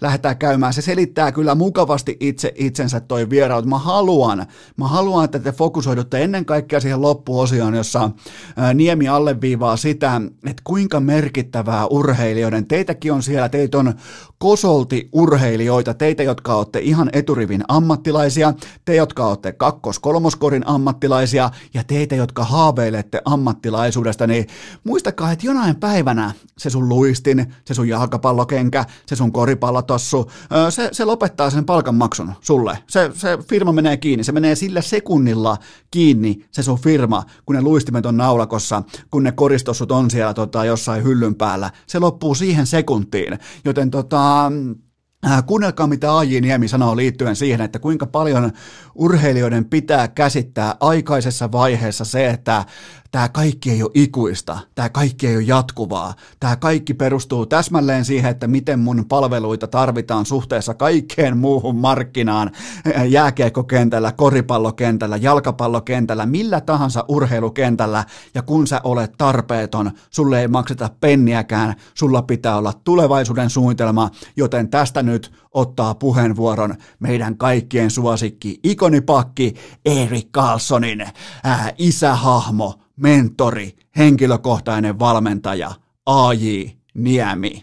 Vieras pelimatka, lämmin bussin penkki, eväs rasia, vilisevä maisema ja kuulokkeissa urheilukääst. On aika toivottaa tervetulleeksi urheilukästin seuraava vieras ja hän on, kuulkaa, peruspakki, hän on aito puolustaja. Teemana on se, että voit mennä ohi, mutta siihen matkalle jää joko kiekko tai mies, useimmiten molemmat, ja jos molemmat pääsee ohi, niin aivan varmasti koukkaa itsensä tilanteeseen mukaan. Hän tottelee lempinimeä isäntä, joten hän on myös tämän podcast urheilukäst jakson isäntä, juontaja isäntä tällä kertaa. AJ Niemi, lämpimästi tervetuloa. Kiitos. Kiva olla tässä. Tuohon luonnehdintaan vielä, niin on siellä muutama lumpiokin jäänyt matkan varrelle. Niin, sullahan on se aika niinku, sähän huhujen mukaan treenasit niinku lantion avausta pelkästään siksi, että pystyy vähän niinku ottamaan kiekolliselta näitä tällaisia viime hetken harhautuksia pois. Kyllä, kyllä. Siis lähtökohta, että kukaan ei mene ohi. Niin, ja ei niin, kyllä... Eikö se nyt ole kuitenkin puolustajan peruslähtökohta, puolustaa hyvin sille, ettei kukaan pääse sun ja maalin väliin. Ja se ja oli... kuitenkaan ei voi peruttaa jortikkamaisesti takatolpallekaan vuonna. Se, se, oli kyllä aika brändi, kun on kypärä vähän takaraivolla ja hakee niitä, hakee niitä leikkauskulmia, milloin vastustaja avaa siihen keskikaistalle. Ja sanotaanko nyt, että kerran kahteen, ke, kerran kahteen tai kolmeen peliin niin kuuluu sellainen, että pum, ja se vastustaja lepää. Siis ihan puhtailla taklauksilla. Että aika hyvin kyllä sun brändi oli kyllä voimakkaasti se. Mä muistan sut nimenomaan siitä, että sulla oli hyvä silmä hakea niitä syöttösaumoja. Joo, kyllä se oli, se oli itse asiassa kyllä hieno aika. Kyllä sitten täytyy sanoa, että joo, ilman muuta oli semmoinen oma vahvuus, mutta kyllä siitä myöskin tuli semmoinen hyvä fiilis, kun siinä onnistui. Että sekin on tietynlainen taito kyllä, että se, just se ajoitus, että kun sen pitää tulla oikealla hetkellä, että sitten tuossa tuossa seuran loppupuolella joutui brändää itsensä uusiksi vähän, koska noin rupesi olemaan vähän siinä kyseisellä alueella, että alkoi tulla näitä yläpesiä sitten enemmän. Niin, niin että se alkoi tulemaan siis se, mikä oli sallittua vielä tuolla, tota, sanotaanko 15 vuotta sitten, jopa suositeltavaa, niin se oli kiellettyä sitten tässä sun uran loppuvaiheella suurin piirtein tuossa 5-6 vuotta sitten.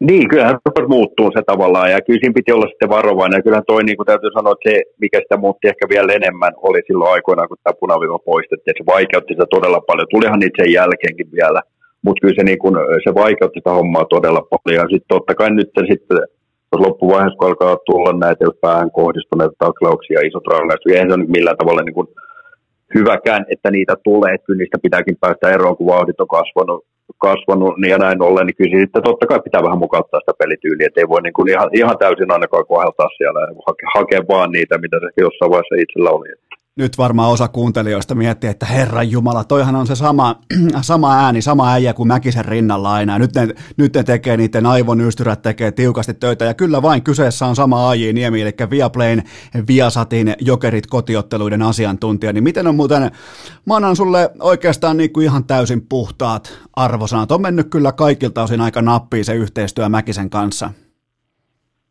On. Mä oon tykännyt tosi paljon. Että kyllä siinä pääsi heti kiinni siihen, kun oli lopettanut pelaamista. Pääsi heti kiinni ja tavallaan kun tunnet jätkii, että oli niin kuin helppo, helppoa niin kuin lähteä siihen ja itse asiassa ollut todella kivaa, mikä toivottavasti sitten myöskin näkyy ja kuuluu ulospäin. Et mun mielestä meillä on superhyvä tiimi, niin kuin kaikin puolinkin on aina kiva mennä hallille jossain vaiheessa vähän käristään sanoikin, että niin uran jälkeen mennä hallille kuran aikana. Että kyllä se niin kuin, näin kotipeli on kiva mennä, ja totta kai sitten Maestro Mäkisen kanssa yhteistyö toimii tosi hyvin, että niin kuin ollaan löydetty se hyvä kemia ja välillä semmoinen sopiva keskinäinen, semmoinen vähän alijailu, siihen, että sitä voi olla liikaa, että se on niin kuin aika hyvä morro ajoissa, mutta ettei se ole ihan puhdasta sitten tämä niin kuin asia sieltä, vaan vähän semmoista kevyempääkin puhetta siinä välillä. Et mä oon tykännyt tosi paljon ja sitten mun mielestä niin kuin Mäkisen kanssa on löydetty hyvä kemia. Anttikin niin oppinut ehkä antaa mulle niitä rakoja siinä, että sitten kun on sen aika, että ollaan myöskin, niin kuin, luetaan ehkä hyvin toisiamme siinä ja kyllä, lähetyksessä. Ja kyllä, kyllähän sun pitää se myös muistaa, että kyllähän sieltä vähän niin kuin aina Niemi tulee myös kyynärpäillä mukaan siihen, että raivaa sen tilan tarvittaessa itselleen. Totta kai. Sen verran egoistinen, että se mäkin ne rupeaa liikaa siinä puhumaan ja leijumaan, niin silloin pitää tulla väliin. Että hetkin, että mäkin olen tässä, että mäkin haluan puhua jotain. Ja sitten yleensä kun puhun, niin luonnollisesti on aika fiksua sanottavaa. Että onneksi mäkin ole sen ymmärtänyt. Niin, no se on kato silleen, että sitten kun näkee ja aistii sen talentin rinnalla, niin tietää, että nyt voi, koko, oikeastaan koko lähetyksen voi antaa sun käsiin. No periaatteessa kyllä, että joku lähetys se oli, mikä se oli, kun oltiin mäkin Tallinnassa ja studiosta tuli joku sairas, mutta Pirnessä veti studion niin kuin todella hienosti ihan yksin siinä yksin puheluna. Et sitä hetkeä mä odotan, kun Mäkiselle tuli kun sairastuminen kesken niin kyllä mä tota, vähän luulen, että siinä voi tulla niemen vähän sitten niin kuin mennä sormi suuhun, että nyt pitäisi niin kommentoida ja selostaa, mutta toisaalta mä oon tykännyt haasteesta.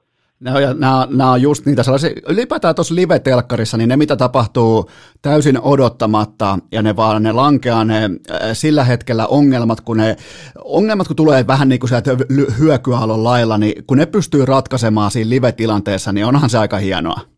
On. Itse asiassa live TV on kyllä siinä mielessä se on itse asiassa tosi hauskaa, kivaa, että kun sä et koskaan tiedä, mitä sieltä tulee, jos siinä tulee jotain niin oikeasti ongelmia, mutta myöskin sen just tämä arkisen kommentointi ja sitten studio, kun sun pitää elää siinä hetkessä tavallaan sanoa, mitä sä näet siinä hetkessä, mitä sun sylki suuhun suo, tuo tavallaan siinä vaiheessa, niin se on, se on muista semmoista niin kuin parasta just se siinä niin kuin live TVn hetkessä eläminen, että sitten jos tää tulee stipluja, sitten tulee stipluja, mutta semmoista elämää on. Mä tota, mun muistiinpanoissa sun niin tällainen primetime-hetki Viaplaylla Viasatilla on se, kun sä sait Mäkisen sulamaan ihan täysin. Sä sanoit itseäsi epäsomekuruks ja sit sä kerroit, että sulle on tullut tekstiviesti tai Jokerit voittaa Saipan 6-2 ja Mäkisellä levisi kasetti siihen kohtaan. Ihan siis klassikko postgame-analyysi, niin mit, mitä siinä tapahtui? En mä tiedä, silloin jotenkin vähän hermoton tunnelma ehkä muutenkin, että oltiinko väsyneitä, oliko siinä jopa pelin aikana sitten jo vähän, vähän lähtenyt tämmöistä, mutta mä en tiedä, kyllä se sitten lähti ihan lapasesta, että eihän siinä niin mitään, jos katsoin jälkikäteenkin, niin, niin mitään niin spektaakkelin jälkikäteen katsottuna, niin se oli ihan niin typerä juttu multa, multa. mutta jotenkin se osui ja uppo siihen hetkiin, ja tietysti jälkikäteen katsoin kaikki jutut multa typeriä, typeriä mutta tota, ja siihen hetkeen se osui ja upposi, kyllähän mäkin siinä tipahti täysin, se oli kyllä aika koomisen tilanne, ja mä hämmennyin siitä nyt, itse asiassa ei siitä ole hirveän kauan, kun katsoin se, jotenkin jostain tuli taas niin kuin naamalle sitä ja katsoin sen, niin veikka, mä niin veikka, hämmen... Veikkaan, että katsoit mun Instagramista voi hyvin olla, mutta hämmennyin niin kuin vielä enemmän, että miten noin tyhmälle jutulle Mäkinen voikin pudota noin paljon. Se, se mikä siinä oli kaikista mielenkiintoisinta, niin Juk, Coach Jukka Jalonen, Leijonien päävalmentaja, useimmiten studiossa on tietoisen, säntillinen, rauhallinen, oikein niin kuin argumentoiva, vähän sellainen niin kuin professorityyppinen, niin siinä tilanteessa se lähti oikein liekittämään, että hei Antti, oliko vielä jotain, hei Antti, nyt menee hyvin, että niin se, sä, sä sait siis Coach Jalosen mukaan tuohon sun puujalkaan. Kyllä, kyllä, kyllä joo, Jalonen, Jalonen on kyllä hyvä tuossa, se on, se on särmä, se on hyvä asiantunteva, mutta onhan sielläkin toi puoli, että tavallaan, että kuitenkin kaikkihan me ollaan poikia jollain tasolla kujelevia pieniä lapsia. Ja se ei koskaan tule häviämään sieltä pukkareista mihinkään. Se vaikka, vaikka olisi kuinka komeat puvut ja krakasolmu täydellinen ja tukka kammattu, mutta siellä on silti se pilke silmäkulmassa. On, on. Se pieni nalja, eli kyllä pitää olla. Muutenkin onhan elämässä, että osataan niin tylsää elämässä, jos olekaan huumoria, jos ei osaisi itselle nauraa ja vähän, vähän välillä vieruskaveri, jos vieruskaveri niin on, on se vaan tyyli, että pystyy hyväksyä sen, niin sehän tässä parasta. Ja sitten tosiaan Satila on itse asiassa kyllä tosi kiva, että siellä pystyy vähän heittämään semmoista pientä puukkoa, pientä puujalkaa, niin kuin minkä kaikki sitten ymmärtää. Myöskin heittää vähän itselle, että itse, itse ironia on välillä parasta, okay. parasta huumoria.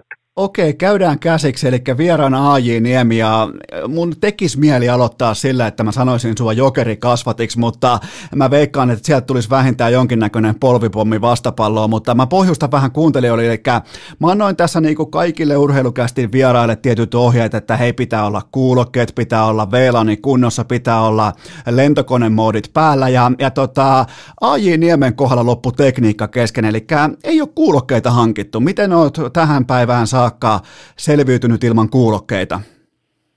Mä oon hyvin, on mulla semmoista kuulokkeita, mitkä tulee puhelimen mukana tietysti, mutta ne nyt ei saa tulla tässä, tässä mukaan, et tiedä mistä ne on, mutta mä oon, mä oon oikein hyvin, että ehkä mä kuitenkin sitten vaikka ennen oli epäsommekuru, nykyään mä lanseeraan itse sommekuruksi, mutta tota, oon hyvin pärjännyt ilman kuulokkeita, koska jotenkin se on niin luotaisempaa mulla tuo puhelin tuossa korvalla, mikä taas juontaa juurensa siihen ehkä jo lukija-aikoihin, kun mä sain sen ensimmäisen Nokia, niin se on sieltä lähtenyt, mä oon vähän tämmöinen muutos vastarinnainen. Joo, joo, ja se pitää ollakin vähän niin kuin nykyään muutos on niin hirvittävän nopea, niin on kiva nähdä tuollainen La Resistance edustaja vielä mukana.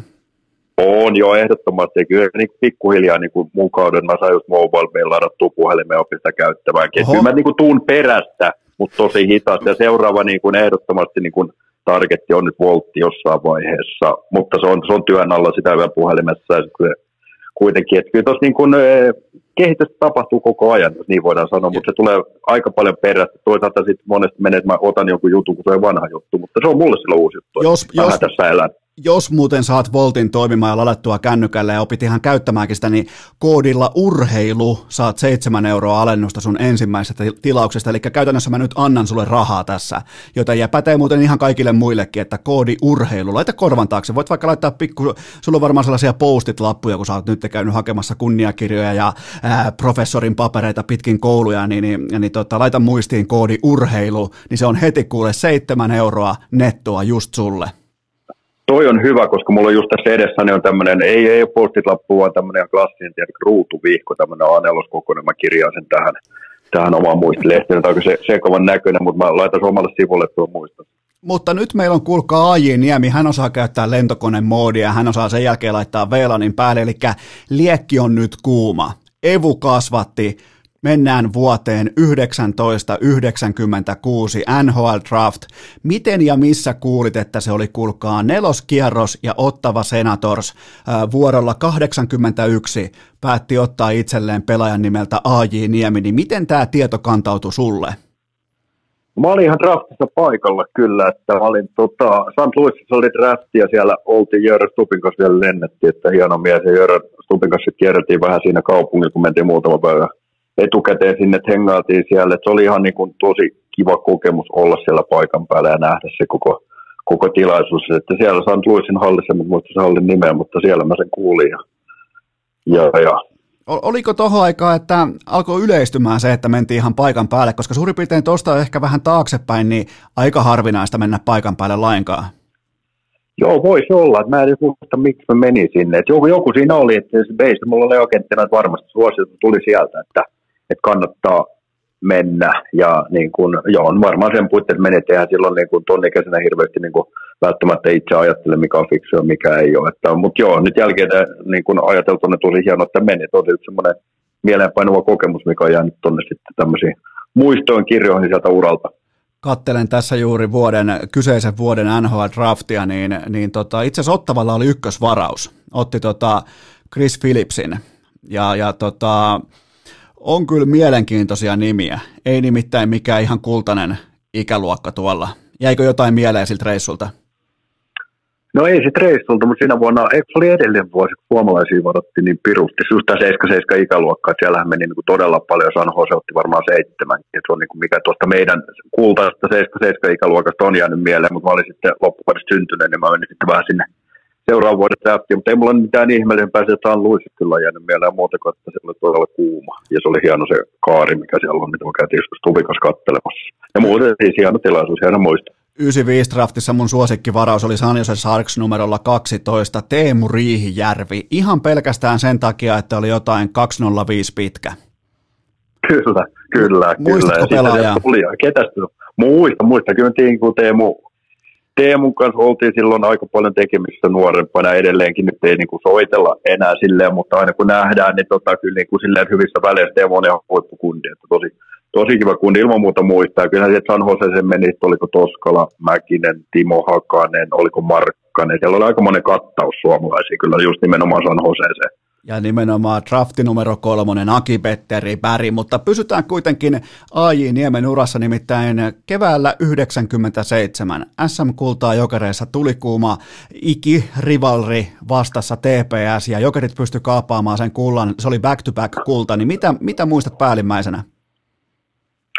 No se oli se eka kausi tosiaan, niin en mä silloin niin pelannut paljon. Pelasin nyt kuusi seitsemän pelin runkosarjaa ja sitten yhden playoff-peli, että niin kuin, ei siitä nyt semmoista niin kuin riemujuhlaa omalta kantilta, että taidettiin siinä vuonna kyllä voittaa sitten Aassa mestaruus myös, se oli tietysti hieno, hieno juttu, mutta olihan tämmöinen, pääsi liikan mukaan, kuitenkin pääsi pelaamaan liikapelejä, että, ja huomasi, että niin oikeasti tässä voi pärjätäkin. Et se muisto tuosta mestaruudesta oli kyllä, että mä, silloin oli vielä Jokerilla nämä niin kuin että mestaruudesta pääsi tuonne etelään joukkuetta tai oltiin Maija napassa, niin periaatteessa mä pääsin yksi playoff-peli ja pääsin kuitenkin etelään mukaan, että se on ihan muisto, että hän niin olisi ollut tavallaan mukana, enkä Eli ihan sä, vielä kuulunut silloin porukkaan. Niin. Sä, sähän tä, käytännössä siis ulosmittasit täydellisesti sen koko mestaruuden. Yksi peli, kannu kohti kattoa ja etelää. Kyllä, fiksu jo nuoresta pitää, pienestä pitää. No, ottaa sen niin kuin mikä itse haluaa, poimii ne kirsikat kakun päältä. Mutta tämä oli tämä 96, mutta silloin 97, silloin tuli kultaa. Ja sulla oli silloin 44 peliä ja, ja, tota, ja playereita yhdeksän matsia, niin mitä, mitä muistoja sieltä? Se oli hieno vuosi jo, silloin pääsi jo niin kuin tosiaan pelaamaan ja sitten Daniel Säärkvist, joka pelattiin pakkiparin, oltiin tämmöinen nuorisopakkiparit, että molemmat teki aika paljon virheitä ja kohdasti välillä, mutta toisaalta siinä oppia sitten. Mun mielestä oli Lundmark valmentajana ja tota, ehkä tietoisesti se oli tosi, tosi hyvä valmentava tykkäsin, laittoi tämmöiset nuoret pakitustien siihen vierekkäin, että näki ehkä, että kuitenkin potentiaali, ettei kuitenkaan sitten pääse kenenkään tämmöisen kokeneemman sinne varjoon, että tee sitä peliä ota vastuun, vaan meidän pitää oikeasti kantaa sitä vastuuta. Ja kyllähän niitä virheitä tuli, että se tultiin Lindrusin Jari, kolmas pakkipari, Lindrusin Jari oli hyvin usein keskellä, niin kuin todella kokenut kova luokan sentterinen. Ei Linkki aina ihan tykännyt tästä meidän, meidän pelistä, varsinkin vähän välillä oli epävarmaa, mutta tota, kyllä me siinä opittiin, ja hieno vuosi kaikin puolista, playerit oli ihan niin kuin juhlat 9-0 suoraan playerit ja tota, Suomen mestaruus ja paljon paremmin loppujen lopuksi voi mennä. Oliko teille ne hienot ne Karolsin sukat tolloin? Taisi olla Karolsin sukat ja oliko se myös teräskattila päässä taidettiin vetää. Että kyllähän se oli tänne joku oikein klassikkovuosi. Mulla oli kyllä oikein niin kuin tälle jälkeen miettinyt just nämä ensimmäiset vuodet, kun oltiin vielä siellä Nordensöydin kadulla, niin tota, itse asiassa tosi hienoja vuosia. Joukko oli todella hyvä ja semmoista menestystä tuli, että myöskin se ehkä kuva siinä vähän vääristyi itselle, että joo, että tässä tulee mitalleita ja mestaruuksia niin kuin joka vuosi, että helppoahan tämä on. Että eihän se ihan niin mene, että kyllä tuossa niin myöhemmillä vuosilla se oppi tosiaan arvostamaan niitä, että on saanut menestystä silloin jo nuorilla vuosilla, koska ei se, niin se voittaminen missään tapauksessa ole helppoa, vaan se vaatii kyllä niin, niin monen asian summa, että ei siihen niin kuin riitä, että on vaikka parhaat pelaat, vaan, vaan siellä pitäisi tulla näkemiä ja roolit ja tämmöistä sopii, että se oli, kyllä, se oli hienoa muistaa ja kiva, että pääsi tuommoiseen niin kuin tavallaan dynastian mukaan silloin nuorena hetkeksi. Oliko sun pelinumerossa jotain erikoista? Siihen aikaan muistaakseni oli siis tällaisia vaikka telen tai radiolinjan jotain liittymänumeroita tai jotain vastaavaa, sellin, pensan hintoja tai mitä ikinä siellä olikin. Mitä. No siis Virmanenhan myy ihan kaiken. Sehän myy vaikka, vaikka mutsissa, jos joku maksaa riittävästi, mutta oliko sulla jotain hauskaa sun selässä? Ei, mulla, mulla oli perus 77, mikä tuli itse asiassa Virmasen, kun se on syntymä vuosi, että sieltä se mun numero lähti, mutta en mä siitä numerosta ikinä tykännyt, mutta se on totta, että silloin oli niin kuin, Kesoili oli sponsori ja siellä oli joku 95 taisi olla Martikainen, koska 95 bensaa, tuli se 97 bensaa, mutta kuka se oli, ja sitten Janetskilla oli se 91.1 ja mitä kaikkea siellä oli, että siellä niin tuotteistettiin aika hyvin noita, että tavallaan ihan hauskoja ideoita nyt jälkikäteen mietitään, mutta kyllä se oli niin kuin semmoinen, kun katsoo sitä peliasun jälkikäteen, niin ollaan siinä, niin kuin, no toisaalta jollain pitää erottua, kyllä niin kuin, se erottuu, ja ihmiset muistaa edelleenkin nämä Hakmanin teräskattilat. On... Mutta ei siinä mun, mun, mun numerossa, niin ei siinä ollut mitään se kummempaa aikaa muuta, kuin Virmanen sanoi, että ota 77. Mites, äh, miten sulle sopi tällainen niin kuin aika nuorena kaverina, parikymppisenä kaverina, vähän jopa alle parikymppisenä, niin olla käytännössä Helsingin kuningas ja painella tuolla Kanadan Maljan kanssa pitkin, pitkin tota Helsingin keskustaa, niin, niin miten, miten otit niin kuin mestaruusjuhlat haltuun?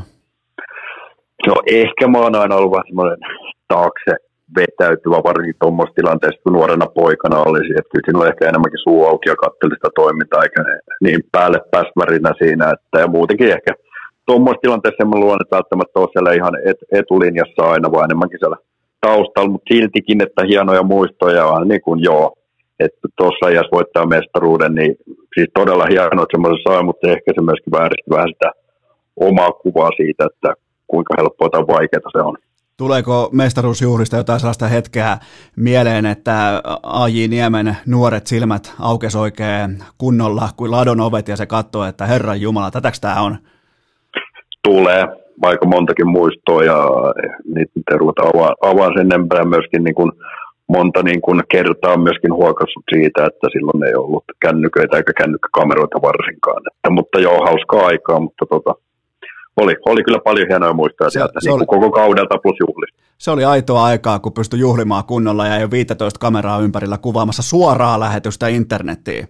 Et olisi, oli, se, oli. Oli, se, se, oli se, se leikkaus tai editointiprosessi siitä välistä, mutta ei livenä kaikki nettiin. Se oli hienoa aikaa kyllä, plus sitten oli superryhmä. Et niin kuin on sekin vähän aina, että niin kuin no ainahan joukkue jollain tavalla niin kuin on hyvä henki ja hyvä ryhmä, mutta niitäkin on niin kuin monta eri tasoa sitten, että onko niin kuin ihan huippu vai ok vai, vai jotain sitä väliä, mutta oli kyllä niin kuin se joukkue silloin oli ihan niin kuin super, super nimenomaan joukkue, että kyllä siellä niin kuin oli niin kuin ed- huipputyyppejä kaikkia edelleenkin monen niiden kanssa tekemisissä, niin kyllä niin kuin sitten taas tavallaan, että kun siitäkin ne on jo aika kauan vieläkin ollaan tekemisissä, niin se kertoo sitten, että sieltä on tullut niin kuin ihan tämmöisiä niin kuin aika syviäkin ystävyyssuhteita Mennään kevääseen 99 ja leijonat ja MM-kisat ja mä siis skauttasin tämän sun tilastoista siitä syystä, että tämä on ainoa kevät, kun sä oot tehnyt leijonissa maalin, joten se on helppo löytää sieltä. Ensinnäkin siitä pisteet, että osaat niinku määrittää sun maalit oikein, mutta mulla on siis sellainen, mä en, ole, mä en nyt katsonut mitään faktoja, mä en ole katsonut mitään nauhaa, mä en ole mennyt niinku, mä, mä puhun nyt mun muistilokeroista, jotka on suurin piirtein 21 vuotta vanhoja tässä kohdin, mutta kiekkoalueelle, takaviistoon poikittaissyöttö ja AJ Niemi tällä suoraan vastakissa ja kiekkoon vastustajan maalissa. Olisiko ollut ihan jopa MM-finaali, ehkä kaksiosainen MM-finaali ja tota, olisiko ollut Hentunen Kapanen, Pärssinen tuulettamassa sun kanssa sitä siellä kulmassa. Onks, miten mun muisti toimii? Sanoisin, että nyt ollaan vähän hakotellut. Puhutaan Norjan kisoista ja tosiaan kaksosainen finaali taisi olla Tsekkeen vastaan. Eikö se ollut 99 taisi olla Norjassa? Joo. Joo, joo. ja sitten meillä oli kenttä, no minä Lydman tietysti pakkiparina, koska me oltiin sen jonkun aikaa erottamattomat siellä. Ja sitten siinä oli Lindi, Soosi Sihvonen ja Kallion Tomppa kenttänä. Ja mun mielestä teki Kallio siinä pelissä myöskin maali, ja me oltiin todella hyvä kenttä siinä pelissä. Mä muistan, mikä tämän Lindi tälle kentälle lanseerasi siinä nimenkin. Mä en muista enää, mikä se nimi oli, mutta joku tilliliha. Se ei ollut tilliliha, mutta vastaava. Ja mä sanoisin, että tuo maali tulee, olisiko Kallio antanut takaviistoon, ja siitä sitten tietysti tällä siinä muistaakseni aika yläpeltiin sekin meni. Mutta mun muistikuvaan, jos puhut niin kisoista, että on tehnyt maalin, mä tein tuolla, oliko se Tsekin kisoissa, taisin Kanadaa vastaan välierässä ei puolivälierässä tehdä myös, että jos tarkoitit, niin kuin, mutta joo, tuo aina finaaleissa ainakin taitaa olla maali. Itse asiassa, Herra Jumala, sulla on neljä maalia tehty. On, on, Sähän on, ollut kyllä. Ihan maaliruisku. Miten ne on, kätke, on. ne on kätketty tänne, tota, joo, neitähän on tänne tiputeltu sinne tänne vähän. Totta kai niitä on, mä tiputtelin niitä niin kuin silloin, kun niitä tarvittiin. Ja, ja joku vuosi se oli, mä en muista, oliko se nyt Itävallankin, että olisiko ollut Erkka valmentaja, kun pääsi ylivoimaan siihen niin kuin neljän keskeltä. Että se oli tosi kiva paikka olla siinä, kun pääsi ohjailemaan vähän maskissa. Niin mä olin hetki aikaa siellä, kun sattui nyt osui ylivoimalle johonkin mun mailaan sitten kiekkoa siinä joku syöttö tai joku reboundi tuli, niin tota, mä olin hetki aikaa Luvomiri Wisnowskin kanssa siellä MM-kisan pakkin pistepörssin kärjessä. No, no mikä siellä ollessa? Harmi, ettei mulla ole mitään screenshottia, siitä on sillä ollut varmaan kännykkääkään, mutta edes mitään tekst-tv-kuvaa siitä. Se, kyllä, täältä, niin kuin, kyllä täältä löytyy tällaista niin kuin orastavaa. Tuolla on muun muassa 2005 keväällä niin tota, kaksi maalia tehtynä MM-kisoihin, että ihan niin kuin maalin sylkiä, maali, ruisku. On, ja ehkä myös koko ura vähän väärin ymmärretty. Mutta kuka sitä sanoi joskus, kuhdankas väriteltiin, että tietysti oot joku muoti niin kuin heti alun perin. Siitä on vaikea päästä eroon, että kaikki pitää vaan puolustaa, puolustaa, ei toi pysty pelaamaan ylivoimaa, ei toi pysty pelaamaan kiekon kanssa. Niin tota, ehkä mä olin koko ura vähän väärin ymmärretty. Kuitenkin A-junnojen pakkien pörssin kakkonen, että jotain siellä on, ei vaikka ei tota, välillä se sitten kävi, kävi hyvin. Ja on se sitten niin kuin tuommoinen pelikin, että jos nyt pääsee pelaamaan vaikka ylivoimaa, niin silloin siinä saattaa tulla joku ja veto maali eteen. Niin kuin, sitten sä seisot siinä, että osahan siitä tosi hyvin, mutta niin kuin, siitä saattaa joku niin kuin, irtopiste tulla ihan niin kuin, tämmöiselle puukädellekin. Kävit myös NHL testaamassa siipien kantam- kantamiskykyä nimenomaan ankkaparvessa, niin mihin asti siivet kanto?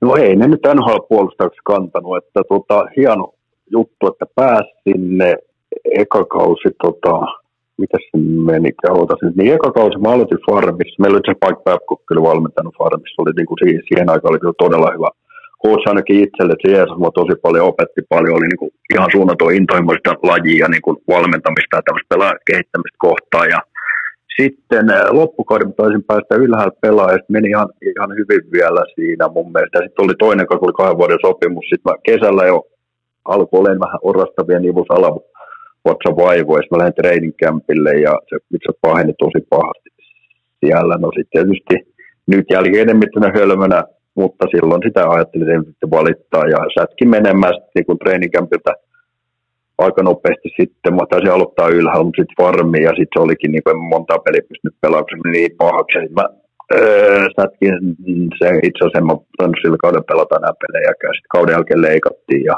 ja, ja sitten sen jälkeen ei tullut enää uutta mahdollisuutta, että vaikka sitten ollut niin kuin periaatteessa, mä lähdin sitten Eurooppaan, totta kai mä sain itseni kuntoon laitettua kuntoon, saataisiin niin kuin hyvän pelituntuman, mutta kyllä mä oon niin sen yksinkertaisesti vaan todennut, että jos on tarpeeksi hyvä, niin kyllä sinä NHL tullaan hakemaan, mutta en, en, en, ollut nyt silleen tarpeeksi hyvä siihen, että mä olisin pystynyt sen vakioposition käyttämään, että tietysti, no miten nämä loukkuja vaikuttaa, en tiedä, mutta joka tapauksessa tai tavallaan, tavallaanhan useimmiten tällaisilla niin kuin vaankielipelaajilla, niin sinne annetaan se yksi chanssi, ja varsinkin jos tulee vastoinkäymisiä, ne voi olla vaikka sopeutuminen, voi olla loukkaantuminen, mikä tahansa, niin aika nopeasti se nimi pyyhitään sitten paperilta pois.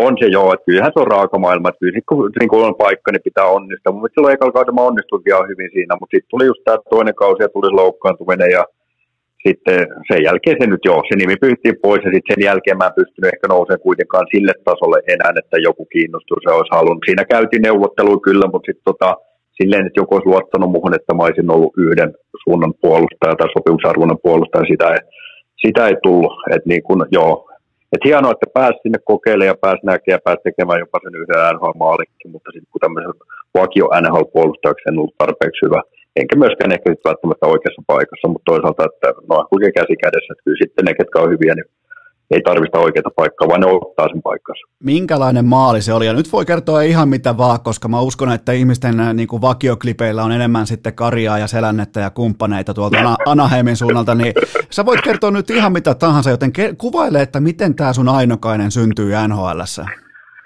Sehän oli ensinkin koomista, että silloin mä tein sen Anaheimissa ja sitten se oli Ottavassa, pelattiin peliä Ottava vastaan, eli joukkue, joka varas mut, mutta treidasi mut Anaheimiin, että tavallaan mulla oli se, se teema tai jälki, että oli se teema ilman muuta, että tota, oma koira puri. niin tota, tuota, tuota varmaan ottava harmitellut monet kerrat sen on, on kyllä, helvetin, monen, helvetin, monen, helvetin monen koira kyllä, kun ottaa just sitä hetkeä ja purasee kerran ja sen jälkeen ei pure enää ketään. kyllä, kyllä, häviää. kyllä, kyllä. Se oli siis tota aloitusvoitto, en muista kuka oli sentteri, olisiko ollut Toni Hörkat sentterinä ja sitten oli Jim Cummins meni tekemään hienoa maskia maalille ja kun sain siihen viivankin ja aloituksen jälkeen tähtäsin hetken katoin, se oli Patrick Lalima maalista vielä itse joka oli siinä treidissä myöskin mukana. Eli siinä niin kuin tuplapuras omalta koiralta. Niin olikin. Niin, tota, niin, niin, niin tota, Kamis meni tekemään sinne maskia ja sitten jostain se sitten lörähti siitä, en muista ihan tarkkaan paikkaa, mutta todennäköisesti jonnekin aika yläpeltiin se on ollut, koska Oleg Sterdovski silloin Anahamin vuosina opetti mulle, että kun saat kiekon viivan, älä ikinä ammu alas, vaan ammu aina ylös, koska Sterdovski hän oli pisteitä jopa venäläinen puolustaja. Oli joskus ampunut tuommoisen jää tai matalan vedon, oli ohjattu jonkun toisen pelaajan lapaan, ja sitten tuli rebound, ja silloin sanoi edes kakkostyöttä, niin sen jälkeen se sano, tai oli, rupesi itse tekemään, opetti myös mulle tämän aina ylös. Mä tota, muistan tuon äh, Tverdoskin ja todella näppärä kiekolli pakki viivassa, todella sellaiset niinku sähäkät liikkeet. Oli, joo, se oli, joo, oli ehdottomasti. Kyllä se oli niinku hyvä luistella, semmoinen aika, no just tämmöinen sähäkkä, että niinku, joo, oli, oli. Et en tiedä, mitä sitten sen ura oikeastaan meni, mutta itse asiassa oli todella mukava jätkikin muutenkin. Ja silloin Anahamin vuosilta, niin en mä tiedä, onko mulla jotain slaavilaista verta, mutta näitä niin kuin, venäläisten kanssa mä hengailin tosi paljon, siellä oli Wisniewski, oli Tverdovski, Ruslan sade, edes mennyt Ruslan sale, German Tiitto, ja mä olin itse saanut länsimaalainenkin, joka kauden jälkeen kutsuttiin sitten sinne venäläisten luo bileisiin, ja oli kyllä täytyy sanoa, että oli pöydät koreena. Oliko koskaan reeneissä kiire, kun siihen tulee Kari ja Selänne, vaikka 2-1 reenissä, niin, niin tota, pitikö, oliko, oliko niinku CSM putkessa silloin riittävästi pitoa? mitä luulet, oliko kiire. Kyllä oli huima kaksikko, siis oikeasti katsoi niiden pelaamista, kuinka nopea työkki suunnanmuutokset, syöttökovuus, kaikki miten ne tapahtui, kuinka nopeasti ne tapahtui, että niin kuin ihan huima kaksikko.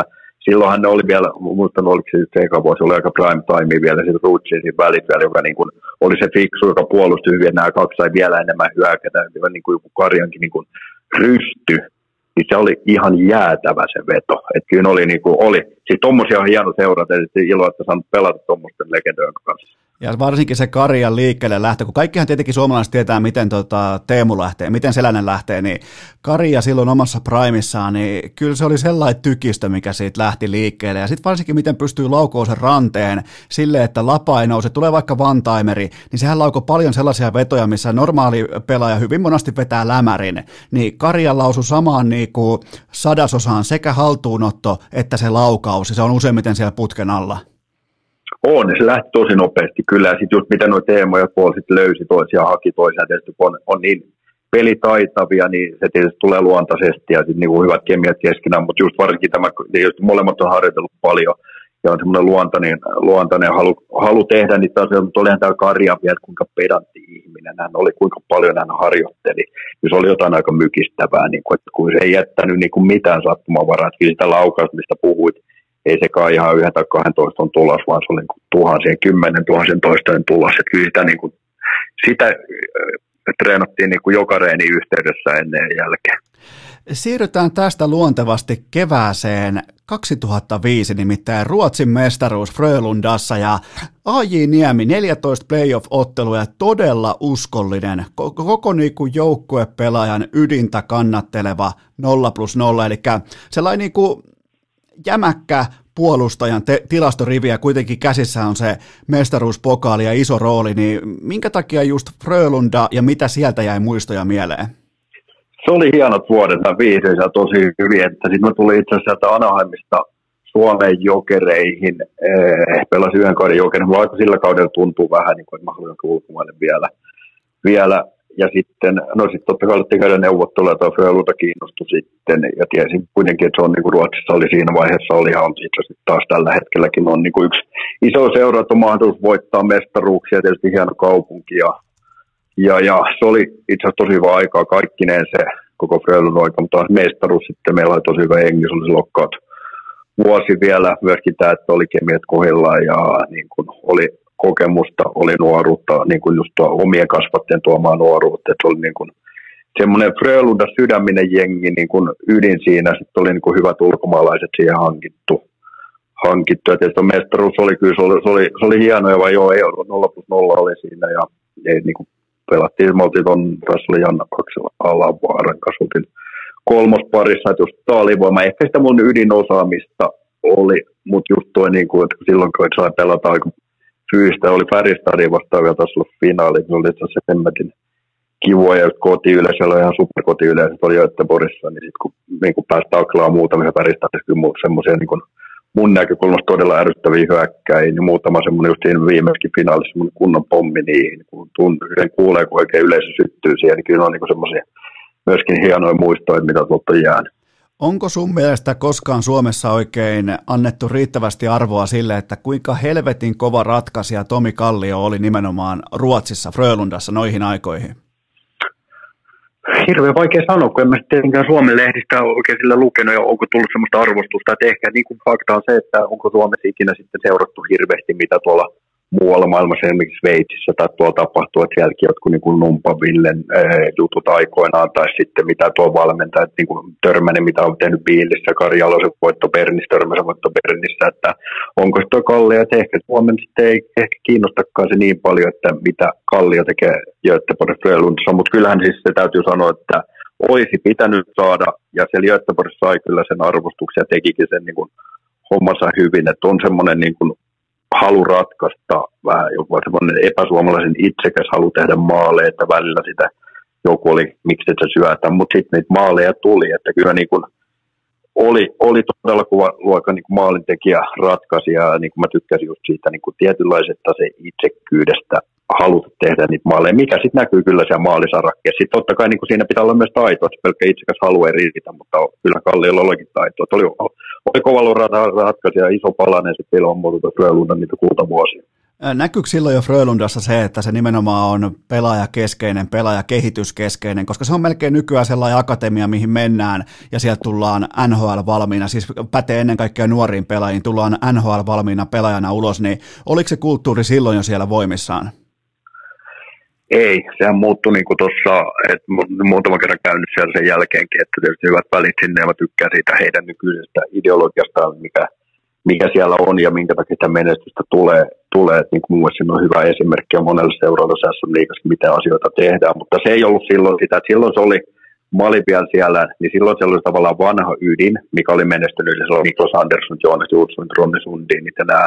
Ja sitten sieltä alkoi tulla tätä nuorta osaavaa kaartia, Magnus Kahnberg, Joel Lundqvist, Henrik Lundqvist. Sitten siellä oli just hyviä ulkkareita hankittu ja ihan ok muita, muita mutta periaatteessa ydin oli niitä Frölunda omia kasvatteja, mutta se niin Junnu Akatemia ei ollut missään tapauksessa samassa voimissa, mitä se on tällä hetkellä. No sitten näillä mun periaatteessa mestaruudella aika nopeasti ja lähti vähän laukalle se, että ruvettiin hankkimaan sitten niin kuin ulkomaata liikaa pelaajien, se näki, että se ydin vähän kärsi siitä, ei ehkä pelaa valinnut niin nappiin ja aika kallilla hankittiin ja sitten hän loppujen lopuksi tullutkaan sitä menestystä enää niin paljon tai oikeastaan ollenkaan. Ja sitten mä lähdin sieltä silloin Ladatogliatti aikana ja totta kai sitten seurasi seurasi Frölundaa, sinne oli kassa kriisin partaallakin, kun ei sitten yleisökään oikein tykännyt enää, kun ei ollut omia jätkiä tämmöinen. Sitten ne teki sen strategian muutoksen ihan täysin, että panostaanko rahat tuonne uusiin pelaajiin vai tähän Frölundaborin kampukseen ja lähdetään, niin lähdetään rakentamaan hommaa niin kuin sen taas oman tuotannon pohjalta. Näin teki sen tietoisen riskin mun mielestä silloin jopa, että ei ole saanut rahoitusta, jos ei olisi vain sitä strategiaa. Niin tota, tuosta nyt näkee tuloksen, mikä se on tällä hetkellä, että on ihan huima, että niin kuin SHL neljän joukossa vähintään lähes joka vuosi ja CHL, eikö ne voittanut aika monta vuotta, mutta kuitenkin ja sitten näitä NHL-varauksia, mitä tulee, että, että ehkä siellä mennään niin kuin paljon tämä yksilö edellä, mutta sen yksi, hyvän, hyvien yksilöiden kautta tulee se kollektiivisuus. Se oma varaisuusaste on siellä ihan huima, kävi jotain peliä katsoa, niin siinä taisi olla 14 omaa kasvattia silloin ton, sen Elitserien lainapissa. Ja kaikki, ketkä siellä on käynyt, niin kehuu ihan maasta taivaaseen, että ammattimaisuuden taso on ihan siis ihan tapissa. On, on. Eikä se periaatteessa just se, niin kuin, tuo, sieltä määrällisesti paljon, sieltä treenataan laadullisesti paljon. Se pelisysteemi on, siis mun mielestä se on sitä niin kuin yksilön kehitystä tukevaa ja kaikki tekee se todella vaativa, vaikea pelisysteemi. Et miten on pitää olla niin kuin, tietysti fyysisessä kunnossa, fyysiset valmiudet, mutta siellä onkin ihan niin kuin, öö, no, kir, kirjattu sinne, että jos, sulle, niin kuin, jos et läpäise jotain tiettyä fyysistä speksiä, niin sä et pelaa ennen kuin sä läpäiset ne. Että kyllä se ne vaatimustaso, että ei niin kuin, kuitenkaan tämä jääkiekko siis mun mielestä ole mitään rakettitiedettä. Niin. Että jos sä oot hyvässä fyysisessä kunnossa, sä oot todennäköisesti sen jäällä kestävästi nopeampi ja näin. Sitten jos sulla siinä vielä pelitaitoja, niin sehän yhdistyy, sitten sä oot vielä parempi pelaaja. Ja sitten kun se niin kuin kaikki tämä vaatimustaso on tapissa, eli susta tulee periaatteessa joka päivä paremmin, sä vaatii valmentajalta paljon sun harjoitusmäärät on hyvin suunniteltu, sä harjoittelet tarpeeksi, sä harjoittelet viisaasti, sä harjoittelet laadukkaasti, on tarpeeksi yksilötaitoa ja sitten pitää olla myöskin tätä joukkopelaamista. Niin ei, kyllä mä sanon, että ei, se ei ole sattumaa, että miksi sieltä suoltaa niitä kovan luokan halvarauksia, kun mä oon nähnyt Suomen silminkin. Mä oon ollut katsoa se junne pele, V junne pele, että se on niin kuin, ja se peli, ideologia, mikä siellä on, se ei ole pelkästään edustuksessa, vaan se menee läpi organisaation siihen asti jos joku sitä noudata, niin se valmentaja ei ole. Se on niin valmentajan pohjasta, vaan se on seuraa ideologiassa. Nyt on opittu tuhdisti uutta tietoa liittyen Frölundaan, joka siis tällä hetkellä tuottaa NHL-tähtiä ihan jatkuvalla oikeastaan liukuhihnalla, mutta AJ Niemi pakkas laukkusa ja siirtyikin tuolta lännestä itään ja lähti KHL. Ladat oljattiin syksy 2008 ja ää, pelottiko? Pelotti. Joo, ihan hyppy tuntemattomaan, mutta toisaalta semmoinen odotettu muutos, että mitä mä halusinkin. Että mulla oli Frölundan sopimus vielä, vielä kesken, mutta sitten Lada onneksi osti ulos ja pääsin semmoisen paratiisin kuin Toljetti, mutta kyllä mä pelotti niin kuin en yhtään mitä odottaa. Mäkin on Toni Tassulla suomalaisen ollut siellä aikaisemmin ja sitten tämmöinen old school venäläisvalmentaja, se mä tiesin, että on siellä niin, niin kuin se, että mitä sieltä tulee, niin oli se semmoinen kesä, että kyllä niin tuli harjoiteltu aika paljon, että oli pakko olla kunnossa, mutta kyllä mua niin kuin kädet tärisi ja hermostutti, kun mä silloin en lähtenyt Toljattiin, vaan lähdin Saksaan sen leirillä. Mun piti sitten niin kesken sen Saksan leirin liittyä joukkueeseen.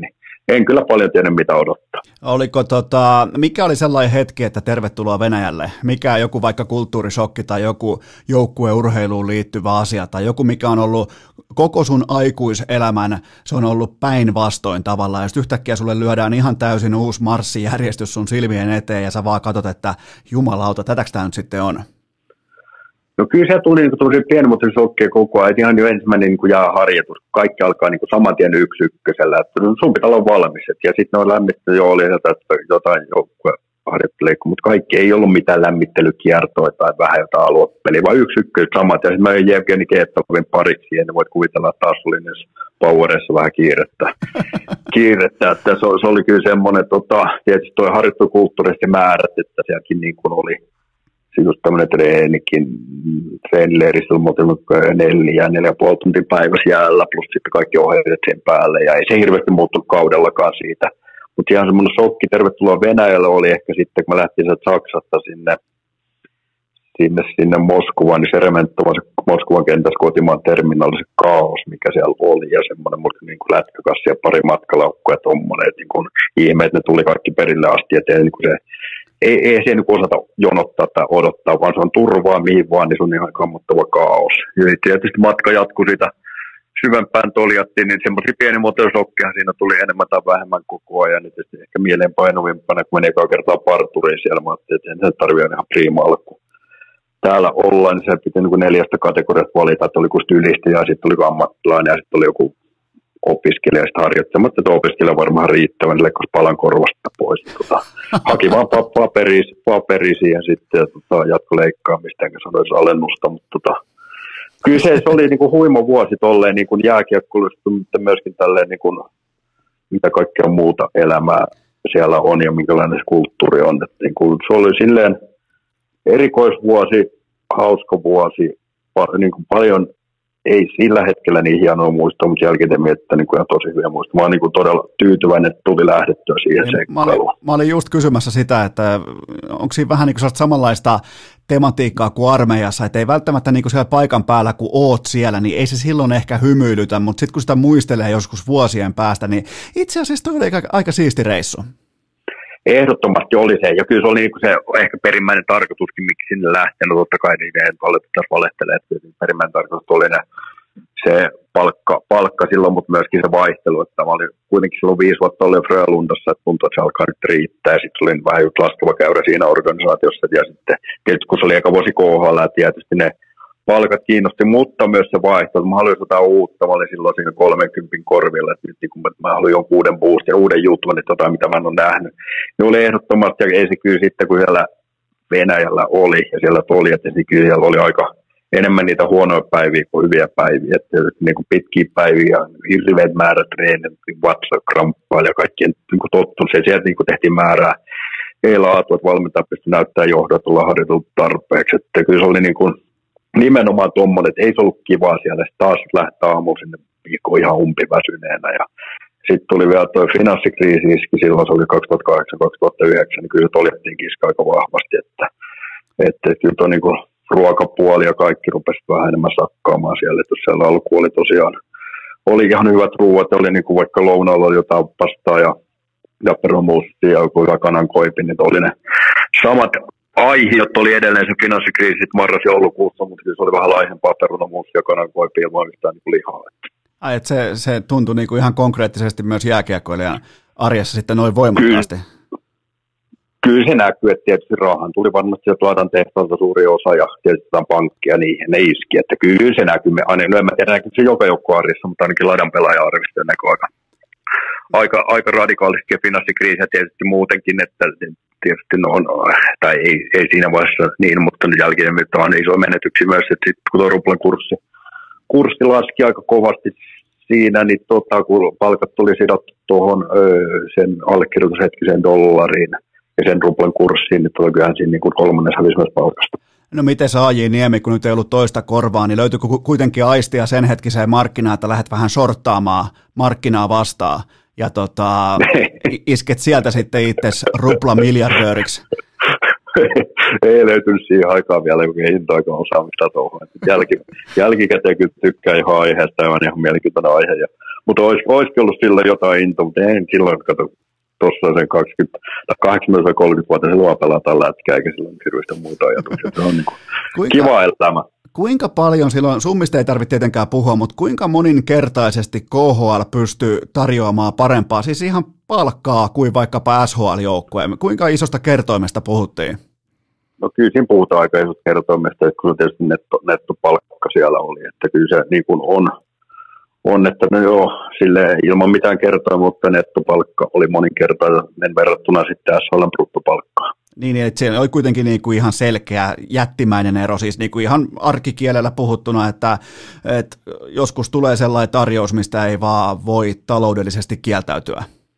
Joo, ehdottomasti, että ei, ei se mikään niin kuin varmasti niin kuin salaisuus olekaan, että miksi, mikä on yksi osa syy, että siellä KHL vetää pelaajia. Onhan se palkat on eri tasolla kuin muualla Euroopassa, että sitten aina ollaan siinä, siinä kilpailijana, mutta Euroopan mittakaavassa. No Sveitsi nyt saattaa olla niin kuin jotkut joukkojen, en tiedä ihan niin kuin nykypäivän palkkatasaamisen kuulut kohdallassakin on tultu alaspäin niistä kultaista vuosista, mutta joo, on, onhan se niin kuin yksi ihan ehdottomasti se syy, että sitten kun totta kai siinä 30 korveen rupesi itsekin miettiä, että eihän tässä nyt jos taas olla toinen ristinen vammakin sen jälkeen takana, että kyllä se rupeaa miettimään myöskin sitä, että eihän tämä nyt enää loputtomiin jatku. Niin, että niin. mitä sitten sen jälkeen, että onhan se myöskin semmoinen paikka sitten ottaa sitä, vähän sitä pesanpunaa sinne tulevaisuuteen.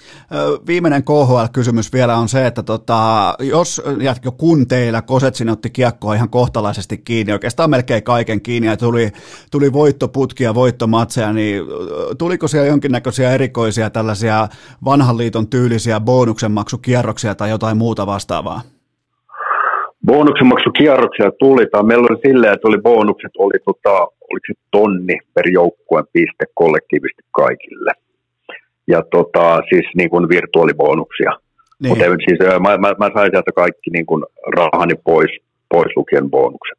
Niin, niin, että ne jäi sinne, ne jäi, ne jäi kaupunkiin. Ne, ne, ne, jäi sinne, joo, ne jäi sinne. Mä kyllä, sitten tietysti joo, tuli se finanssikriisi ja mä lähdin sieltä sitten kesken kauden poiskin, että mä lähdin silloin tammikuun lopussa sinne Leksandiin, koska sitten se Lada rupesi myöskin, siinä oli siinä vaiheessa jo, mä taisin olla silloin joulu-tammikuussa taisi olla enää vika ulkomaalainen siellä ja sitten muutenkin nämä, ketä siellä oli näitä isonimen pelaajia, mikä tämä yksi pakki oli, Voropievi, mikä oli maajoukkuja, silloin se oli jo lähtenyt muualle ja yritti myöskin niin kuin päästä näistä NS-kallispalkkaisista pelaajista eroon ja mä lähdin itsekin pois sieltä. Et en tiedä, että olisiko saanut bonuksia, jos olisi ollut loppuun asti, mutta sitä Ladan oli sen jälkeen aika pitkästi kurimuksia, oliko ne jopa vuosi kaksi sen jälkeen menikin konkurssiin ennen kuin ne teki sitä hetkellisen comebackin. Että. Eikö toi ollut aika harvinainen tapa toimia bonusten kanssa, että niitä niinku ikään kuin johonkin yhteiseen palkkasummaan tai johonkin tällaiseen? Eikö se ole useimmiten, että omistaja tulee koppi ja käteinen rahan kuningas? Mä en tiedä, miten tuolla muissa menee, että ei ole niinku ihan semmoista, eikä oikeastaan hirveästi kyllä kenenkään kanssa puhuttukaan, että, mutta ilmeisesti se on myöskin semmoinen, että mä tiedän niin jotain, kellä nämä bonukset on jäänyt saamatta, mutta saanut peruspalkat ilmeisesti, että se on luulesti KHL, että saat lisää sinne, sun pitää olla niin kuin, ainakin lähtökohtaisesti pitäisi olla, että oot hoitanut ne tavallaan palkkavelvoitteet, mutta esimerkiksi bonuksia mulla ei ole missään tainnut olla näitä joukkueen bonuksia missään sopimuksessakaan. Että sopimusvelvoitteet pitää hoitaa, ja sen ne kyllä hoitikin. Okei, sitten tapahtui pienen Ruotsin keikan jälkeen tota, paluu jokereihin. Mulla on pari pointtia sieltä ja yksi on ensinnäkin se, että mitä ajattelit sillä hetkellä, kun Jukka Hentunen pääsi läpi areenalla 2011 Game 6 jatkoajalla? No, oispa tehnyt maali ja nythän siellä tota, ne oli hienoja pelejä itse asiassa, jokerit IFK, IFK-jokerit, ne tota, playoff-pelit, että siinä oli oikeasti semmoista niin kuin että se on niin kuin Helsingissä iso juttu, että niin kuin, ja se on itse asiassa kivoja pelejä pelata, mutta kyllä se kyseinen peli, se kyseinen hentusen läpi on, niin no, oishan siitä voinut tehdäkin, kun oikein nopeasti sitten se toisen pääse kuhta tekijä. Itse asiassa tuossaan tuli just Telialtaan taisi tulla niitä pelejä, niin mulla yksi tämmöinen tuttu, hyvin IFK-henkinen, niin mä sain että mulle itsellä nämä näyttelijän kanavat, niin mä sain sieltä live-raportointia siitä pelistä, että kuulemma taas on Niemellä pari tyhmää jäähyä, mutta mä vastasin kyllä siihen, että mä kerran taitaa olla tuomarina, että ei ole mitään. Ja sitten mä sain sen myös, että Hentonen ei tehnyt maalia siitä. Sain ihan livenä tosiaan pari viikkoa sitten tiedon siitä taas. Toi on, toi on kyllä hyvä, että kommunikaatio toimii ystävien välillä, ettei tota, ei, ei niinku jää tiedosta paitsioon. Kyllä, mut, kyllä. Mut tuntuko, tuntuko sillä hetkellä siltä, totta kai siitä sitten kaikki tietää mitä tapahtui, mutta mun papereissa silloin Jokerit olisi ollut ihan kiistaton mestari. Siitä, siitä otteluparista voittaja voittaa koko paskan. Joo, kyllähän se niin meni ja oli CFK oli aika ylikävely sitten loput pelit. Ja näin se varmasti on, että sitten se on, joo. Mutta sehän tuossa on jälkeen ihanuus, että kun on niin pienestä kiinni, että jos et itse tee, niin kaveri tekee. Ja oli ne niin kuin, puhumattakaan tuloksesta, että totta kai harmittaa sen, no nyt ei, ei enää harmi, silloin harmitti, niin kuin ei paljon enempää voi harmittaa ja siitä pääse mihinkään, mutta se, että niin kuin, se taas niin kuin mitä nyt miettii niistä, ne oli mahtavia pelejä, mahtavia kokemuksia, että kyllä se niin kuin herätti kaupungia, kun tuntui, että koko Helsinki sykki niiden pelien tahtiin. Kun jääkiekossa ja kaikessa urheilussa karvastappio tuntuu aivan helvetin paskalta, mutta oliko siinä jotain ekstra latausta, ekstra niinku karvauden tuntua ihan vaan siksi, että vastussa oli IFK ja ne voitti teidät ja koko mestaruuden? On, tietysti, että eihän sitä pääse mihinkään. Että on se IFK se rakas, rakas ja vihattu paikallisvastus ainakin itsellä ollut aina, että ketä vastaan oli aina erittäin kiva pelata, ketkä oli niin ne pelit oli automaattisesti niin semmoisia isompia pelejä tavallaan, että mihin sun ei luontaisesti edes tarvi niin miettiä, vaan sillä taustalla itsestään, että päinvastoin pitää vähän miettiä, että se me, me yli, että ne oli ihan mahtavia pelejä ihan sama sitten, kuka oli meillä valmentaja kuin Liepkos valmentaja, että aina niin kuin ja tapahtui, oli semmoinen, että kun kaikki haluaa voittaa semmoista niin kuin aitoa niin kuin urheilua, että joo, siis kyllä harmitti joo, ja tietysti niin playoffeissa vielä, ja sitten kun ne kävelee sitten mestaruuden, kun tavallaan, että joo, no se on yksitellen, jos Henton olisi tehnyt siitä, me oltaisiin kävelty mestaruuteen, mutta toisaalta kunnia heille siitä, että he, he olivat nyt siinä vaiheessa parempia ja tota, ansaitsi se juttunsa kyllä, mutta onhan noin sitten niin kuin yleensäkin tämä urheilu ja tuommoinen playoff-maailma, että kun on kaksi noin tasavahvaa jengiä, niin kuin siinäkin oli tai missä vaan on, niin on se niin pienestä kiinni, että siinä kyllä sitten aletaan niin puhua oikeasti niitä klassisen kliseistä pienistä marginaaleista, että on se tolppa sitä tolppa olos joku, joku pieni kurkotus maailman, että se meneekin jonkin laukauksen eteen ja se ohjautuu katsomaan tai sitten ei mene. Että siinä mielessä on niin kuin hienoa, ja, hienoa, että miten ne päättyy. Tämä on vähän ehkä kaukaa haettu kysymys, mutta kuinka paljon sinä ja vaikkapa Ossi otatte krediittiä siitä, että Mikael Granlundista tuli sillä hetkellä oikeastaan siitä sekunnista eteenpäin, kun te päätitte, että joka tilanteessa vedetään poikkaria niin paljon housunkauluksen päälle kun lähtee, niin se tuli aika kovaksi keitettynä jätkänä ulos siitä ottelusarjasta. Sen jälkeen SM-kultaa, sen jälkeen MM-kultaa, niin nyt voit ottaa vähän niin kuin omaa osakekirjaa pikkumerkinnän tästä, niin paljon otat siitä, että te koulitte MGstä noin kovan jätkän? No jos mä kuitenkin reiluna kaverina annan se sille 50 pinnan, niin mä otan toisen 50 niin, pinnaa, niin, eli tehtiin yhdessä satapinnaisesti. Tota. Mutta joo, kyllähän niin kuin Granundi oli, siis totta kai oli niin sanottu merkattu mies, ja tiedettiin, että huippupelaaja, ja niin pitää yrittää vaan saada pelihaluja pelihalu pois, mutta on myöskin semmoinen pelaaja, että kyllä tosi uran varrelta on jäänyt jotain pelaajia mieleen, sit, niin, ketkä ei vaan niin kuin, ihan sama mitä sitten ne hetkat kajaa, tai on semmoinen niin kuin erilainen taito pelata, mitä peruspulliaisella on, niin kyllä Granlund on ehdottomasti yksi heistä, että ei se niin kuin, se vaan pelaa, se ei sitä kiinnostanut, että jos pari tämmöistä rekanokkapuolusta yrittää sitä vähän kovistella siinä, ja sitten myöskin se peli, pelitaito tavallaan, niin kun saa kiekon, että miten se lukee, että mihin se on ennakoinut, joku se saa kiekon, mihin se syöttää, nämä katse, toinen on Teuvo Teräväinen, sama tietysti ainakaan samassa jengissä, mutta jos saa ylivoimassa vaikka treeneissä maalivoimasta ja uskomaton taito niin kuin ime pakki siihen lähelle ja sitten syöttää just sillä hetkellä, kun pailaa se klassinen käärmeenkielon tulos. No on niitä, mitä jäänyt mieleen. Mitkä on sitten poikkeustapauksia? Ei, niin kuin, ei se ole sattumaa, että ne pelaa tuolla NHL. Ja se oli, se oli siis yksi kaikkien aikojen ottelusarjoista ihan omissakin papereissa, siis koko ajan mentiin, koko ajan ei tuumaakaan periksi. Ja just mä, mä tykkään siitä playoff-hengestä, että se on, se on aitoa ja avoimesti rikollista. Mä, niinku, mä sytyn siitä. Et ei, ei niinku minkäännäköistä anteeksi pyyntelyä tai hevon paskaa, vaan paikallisviholliset ja peli on myös sen mukaista. Joo, joo, eikö just, että pelataan kovaa, niin kuin välillä vähän läikkyille, mutta kukaan ei valita tavallaan kaikki tietää sen jutun ja sitten luottaa myöskin siihen, että tuomarit ottaa ne yllinen pois, että peli pysyy niin kuin tietyllä lailla huomissa. Ja onhan se, niin kuin, onhan se urheilussa parasta, se kun on just kaksi tuommoista tavallaan vähän niin kuin verivihollista ja silloin kyllä jokainen niin kuin laittaa sen viimeisenkin ytimen sinne likoon. Ja myöskin sitten totta kai siinä vaiheessa alkaa se ratkaisee myös tämä, että se ei pelkästään riitä, että sä niin kuin heittäydyt ja kamppailet. Ja myöskin se tietynlainen sen pelikurin noudattaminen, että on se myös tuommoiset, että jos tyhmä jäähy, se saattaa sitten ratkaista sen koko paketin, että myöskin tämä, niin tämä toinen puoli, tämä hermokontrolli, ja totta kai sitä kautta yrittää saada sitä toisen hermokontrollia sitten lähtemään lapasesta. Että kyllä ne on, niin kuin, ne on tosi makeat nuo playoff-pelit, kun niin pelataan samaa jengiä vastaan monta päivää, ja joka toinen päivä mennään välillä back to back, ja siinä on aina yleensä sitten kuitenkin eikö siinä vaiheessa pelaa näitä niin kuin vaikka Grand sulla on aina se sama, että tavallaan se on myös sellainen yksi yksi vastaan taistelu, että kumpi ton taistelun voittaa, että jos Grand tekee kaksi maalia, sitten se on voittanut taistelun. Jos ei tee yhtään maali, sitten mä oon taas voittanut sen.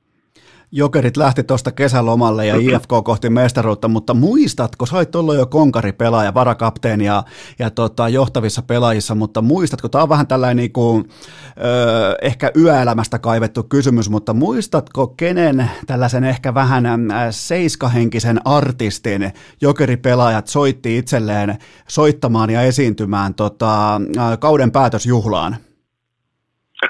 No en muista, täytyy nyt sanoa, mutta tota, toi Kari Peitsamo siellä oli aika monta kertaa aina, kun veikkaisin, että se ei ole se, koska se on seiska henkinen. Se, Et en kyllä tuohon No jätet, jätetään, se, jätetään se arvuutukseksi kuitenkin, että mä, niinku, mä hain tällaista nimenomaan kyllä ei vastausta, että tota tähän, tähän mutta mut teidän, teidän sen kauden pistekuningas kyllä muistaa, eli Janne Lahti, se on niinku ihan, ihan varma asia, että hän, hän muistaa tota, tuonne tota Radisson Seaside, että ketä, minkälainen niinku artisti, no, ai, ai, nyt tuli mieleen. joo, joo, joo, joo, joo, kyllä. Kyllä, kun en mä, mä muistanut vuosia aina, mikä on mikäkin, että joo, siis silleen, mitä tapahtui minkä vuoden jälkeen, mä pystyn silleen niin järjestelmällä muistelemaan niin kuin vuosikohtaisesti, vaan nyt kun sanoit niin kuin tämän paikan, niin mä pystyn yhdistämään, kyllä. Mutta ette koskaan tinkinyt niin kuin, niin kuin näistä eturivin artisteista? Ei missään tapauksesta, että kyllä niin kuin siellä, siellä on aina priimaa, tai ainakin semmoista niin kuin, sanotaan jollain tasolla viihdyttävää siihen hetkeen, siihen tilanteeseen. Se vaatii viihdettä, mutta se mikä ei ollut viihdettä oli se, että sä teit sun, äh, oikeastaan niin tästä hetkestä eteenpäin, vika segmentti tähän sun uraa, se loppui siis sun hieno ura loppu vuonna 2014, mutta, mutta tota, alkoi tällainen kulttimaineen saavuttanut kiekkokoulu kuin Antti Jussi Niemen kiekollisen puolustajan ja kiekollisen jääkiekkoilijan alkeet-tyyppinen kurssi. Ja kerro vähän sun ekasta primusoppilaasta. Tällainen poikalapsi kuin Erik Karlsson tuli käytännössä niin kuin ihan raakana talenttina ilman minkäännäköistä niin kuin tulevaisuuden kuvaa siitä, että onko valmis astumaan ylipäätään niin kuin edes maailman kärkiluokkaan, niin tuli sun kouluun toviksi ja boom, Norris Trophy, tuplana vai jopa triplana, melkein Stanley Cupin finaaleihin, kaikkea tätä, niin miten sä, te, miten sä rakensit tuosta Raakileesta tähtiluokan puolustajan?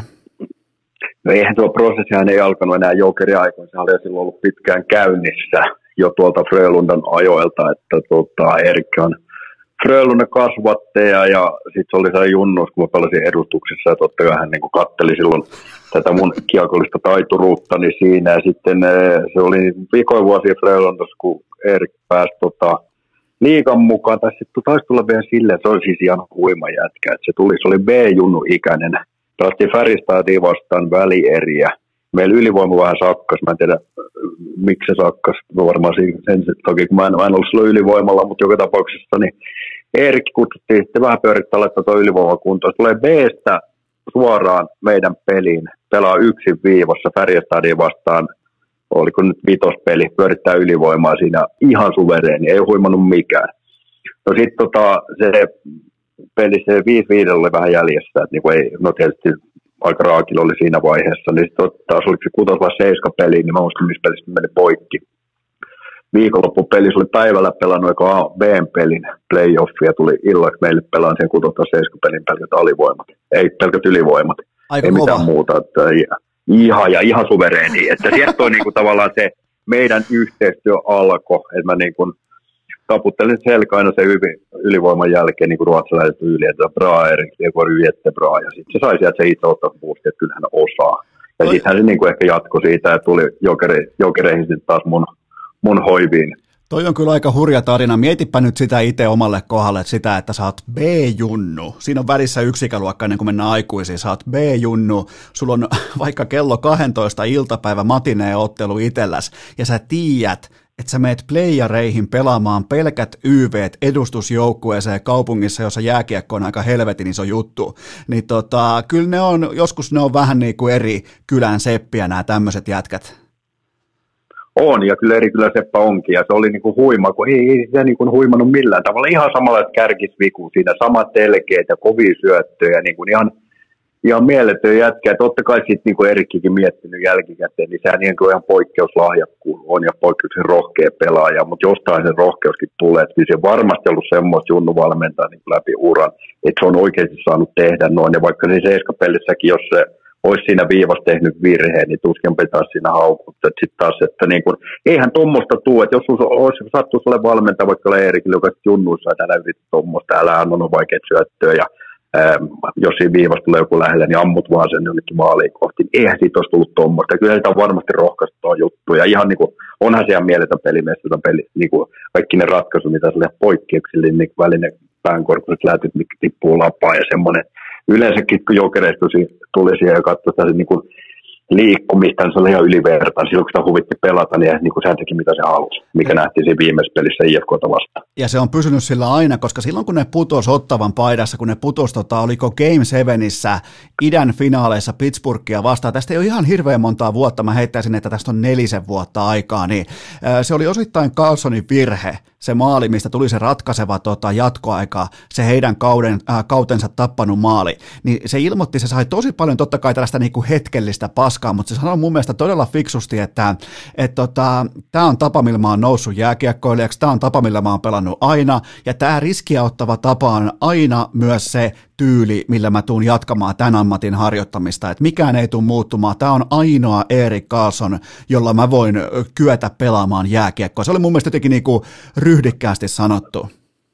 On, on, ja tuollahan se tavallaan sit saat sen hiljeneen. Se on Erik Carlson, ja se on se, ja siis onhan siitä, hänellä ehkä se poikkeuksen suuri tämmöinen itsetunto, itseluottamus ja oma juttu. Ja tietysti sitä on myöskin sit, kun hommat lähtenyt hyviä status, mutta on se, kyllä mä nyt väitän, siltikin, että hyvin paljon se tulee myös sieltä, niin kuin, että miten häntä on kasvatettu sieltä junnuvalmennukset. Se on oikeasti saanut yrittää silleen, niin kuin, lyöty liian tiukkoja raameja, jos teet virheen, niin se on halli 14 kertaa ympäri, niin kuin ehkä itselläni joskus käy. En mä sano, että musta tulikin Erik Carlson, mutta silti, että niin kuin, kyllähän tuommoiseen niin pitää rohkaista, että uskalla yrittää. Niin kuin Ruotsissa on hyvä, että vooga vinna että uskalla voittaa. Sehän vaatii tietyllä lailla semmoista uskaltamista. Niin, niin, ja te saitte nähdä sitä aika, tässä sun kiekkokoulussa saitte nähdä vierestä ja saitte kokea sen, että kuitenkin siihen, siihen aikaan nimenomaan ei ihan ehkä vielä maailman paras pakki, mutta siitä seuraavat tuommoinen niin kuin hyökkäävänä pakkina, niin varmaan kolme neljä kautta niin ihan omalla tasollaan. On joo, että sitten tosiaan joo, on, on. ja sitten tietysti Okerestolla lokkauttina siinä sitten pystyn antamaan taas vähän lisää semmoisia pikkuniksejä siihen, niin, niin. meni eteenpäin. Ja onhan tuossa sitten näitä muitakin, että mitä tuossa on tullut, että Oliver Ekman, Larsson, Lexadi aikaan lasken ilman muuta, että on tämän samaisen kiekkokoulun kasvattajan huima jätkä sekin, että ihan sama efekti tuolla Carson, ei sitä niin huimannut mikään, että se oli Leekson vastaan Muura, nämä oli silloin isoja pelejä paikalliskamppailu, että siellä ei, niin kun, jos teet siinä virheen, niin naulata aika kovasti, niin Oliver Ekman tuossa eka vaihto, niin hirveä blackoutti sen keskelle ja toi toi, toi Muuran jätkä yksi läpi teki maali, mutta ei huimannut mitään. Paransi vaan peli sen jälkeen, että se, joku nuori pelaaja saattaisi mennä vähän kilpeen tuommoisen jälkeen. Ja on, ja on muuten nopea oppia, koska sä pelasit kuitenkin vaan Leksandissa kahdeksan matsia runkosarjaa ja kaksi playerimatsia. Se oli tota, sä siirryit tuolta äh, ladasta kesken kauden Leksansiin. Niin tota, nopea poika oppimaan, koska noinkin niin kuin kymmenen matsin otannalla niin ottaa, imasee sen, niin kuin sen sun tuoman kiekkokouluinformaation heti itselleen. Niin, että kummin pääsin katsoa nopea oppia, oppia vai hyvä opettaja, että se on aina, aina suhteessa. Niin, suhteessa joo, joo, mä, mä niin mitenkään, mitenkään halunnut niin kuin downgrade sun, sun nopeata tällaista pikakurssityyppistä. Se oli vähän niin kuin tällainen, e, e, niin kuin tällainen intensiivikurssi. Kyllä oli, ja sitten myöskin se Leksanin kausi, että ehkä hän myös oppi siinä sitten viimeisessä pelissä mulle että katsoi sen tilanteen, että älä mene hakemaan kiekkoa noin päädystä Tuliko, tuliko, se tuliko noutaja? Vähän niin kuin, se kausi loppui itsellä kirjaimellisesti seinään. Joo, eli se, niin olikin muuten, joo. Se oli, joo. Kyllä. Nythän, nyt muuten palautuu itselläkin mieleen. Elikkä... Joo, joo. Oh. Joo, ja onhan sitten noita ruotsalaisia muitakin, että siis miettii, että Sonic Lindberghän tuli myös silloin jokereihin nuorena poikana. Aika paljon nyt itse ruotsalaisia hyökkääviä pakkeja on tullut tuosta niin rinnalta. Ja sitten niin kuin suomalaisista tietysti Lindel, Lindel, mutta se on vähän enemmän semmoinen all puolustaja, mutta kyllä enemmän niin nautin näistä ruotsalaisista hyökkäävistä oppipojista. ne, on, ne on vähän niin kuin omia lapsia. Ketäs muita on tällaisia, jos pitää niin kuin mainita, ehkä kenties myös hyökkäät on päässyt nauttimaan tästä tota, Ajin kiekkokoulun hedelmistä, niin ketä on sun niin kuin sellaisia selkeitä luokan priimuksia? No Lindel tulikin tosiaan mainittu, ketäs muuta siellä toisi, Teukka Teräväinenhän sen kanssa niin kuin aherrettiin ja puherrettiin, että niin kuin Teukka ei ollut silloin, silloin siitä äärimmäisen taitava, mutta se niin kuin, tuommoinen off-ice jo vähän pätki ajoittain se niin kuin, motivaatio siihen punttiselle harjoitteluun. Ja, mutta jossain vaiheessa ne jotenkin samaan aikaan. Mutta sitten mä keksin kyllä, mä keksin loistavan metodin Teukalle, mitä mä saan sen salilla treenaamaan sitten hyvin ja niin kuin, aina hyvä salisuorituksen jälkeen mä lupasin ne Hesessä tuon lounaan ja vielä isona. Ja sen jälkeen rupesi teukalla tapahtumaan. Mietin, miten pienellä panoksella sait tehtyä Ukolle tuommoisen 40 miljoonaa dollaria.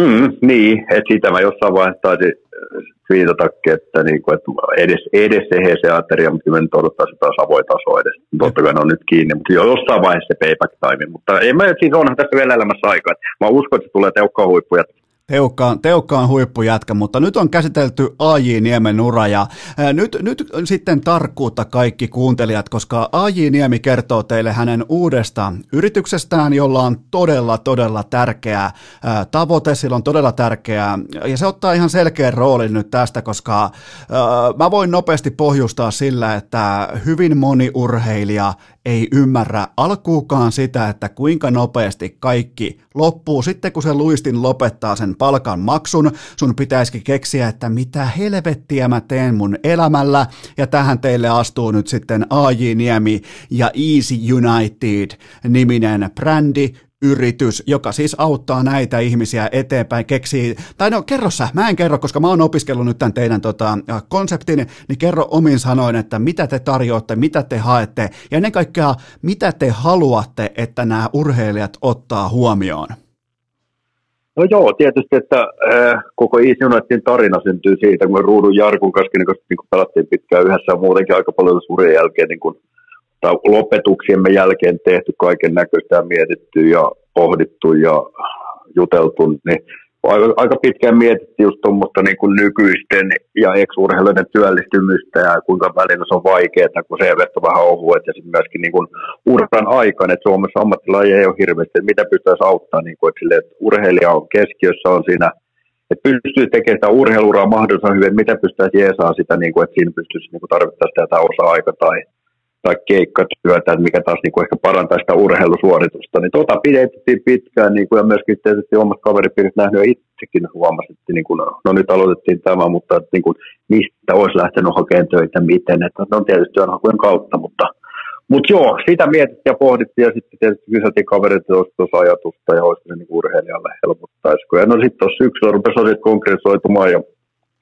Dalmanin Tonin kanssa juteltiin, entinen kiekkoilija myöskin ja ja että olisiko hänen mielestään idea, että alla olisi siis ollut pitkään jo töissä ja tuntee alaa ja tuntee tätä niin kuin, toimialaa enemmän. Ja näki myös hyvänä ideana ja sitten lähdettiin niihin toimitusta taas omia asiakkaista, että kun me tai mietittiin kamineruiden alla, että jos me nyt valmistellaan puuhasteleen tuossa, niin olisi aika pitkät ja vaikeita, että niin kuin enemmän olisi mennyt aikaa siihen perustamiseen, että kun haluttiin kuitenkin vaan saada hommat käyntiin ja sitten auttamaan näitä urheilijoita, niin asiakkaista lähestyttiin ja sitten hän pitää ajatusta hyvänä ja nyt sitten yhteistyössä Iisin kanssa lähdettiin sitten tekemään tämä Iisi Junat perustamaan, että saadaan Iisiltä totta kai paljon apua, apua että HR-tukia ja kaikki järjestelmät, kirjanpidot, toimitilat ja nämä, mikä niin kuin auttaa tosi paljon meitä. Plus muutenkin me pystytään Iisin kanssa hirveästi räätälöimään, niissä on konserni eri juttuja, että tuolla kolme urheilijaa tämmöistä, vähän tämmöistä murrosvaiheen urheilijat miettii, että lopettaako vai ei lopeta myös valmennuksessa, että siellä ammattilaiset kirkastaa vähän sitä ajatusta niistä vahvuuksista ja mitä haluaisi tehdä työelämän jälkeen. Tässä pystyy miettimään eri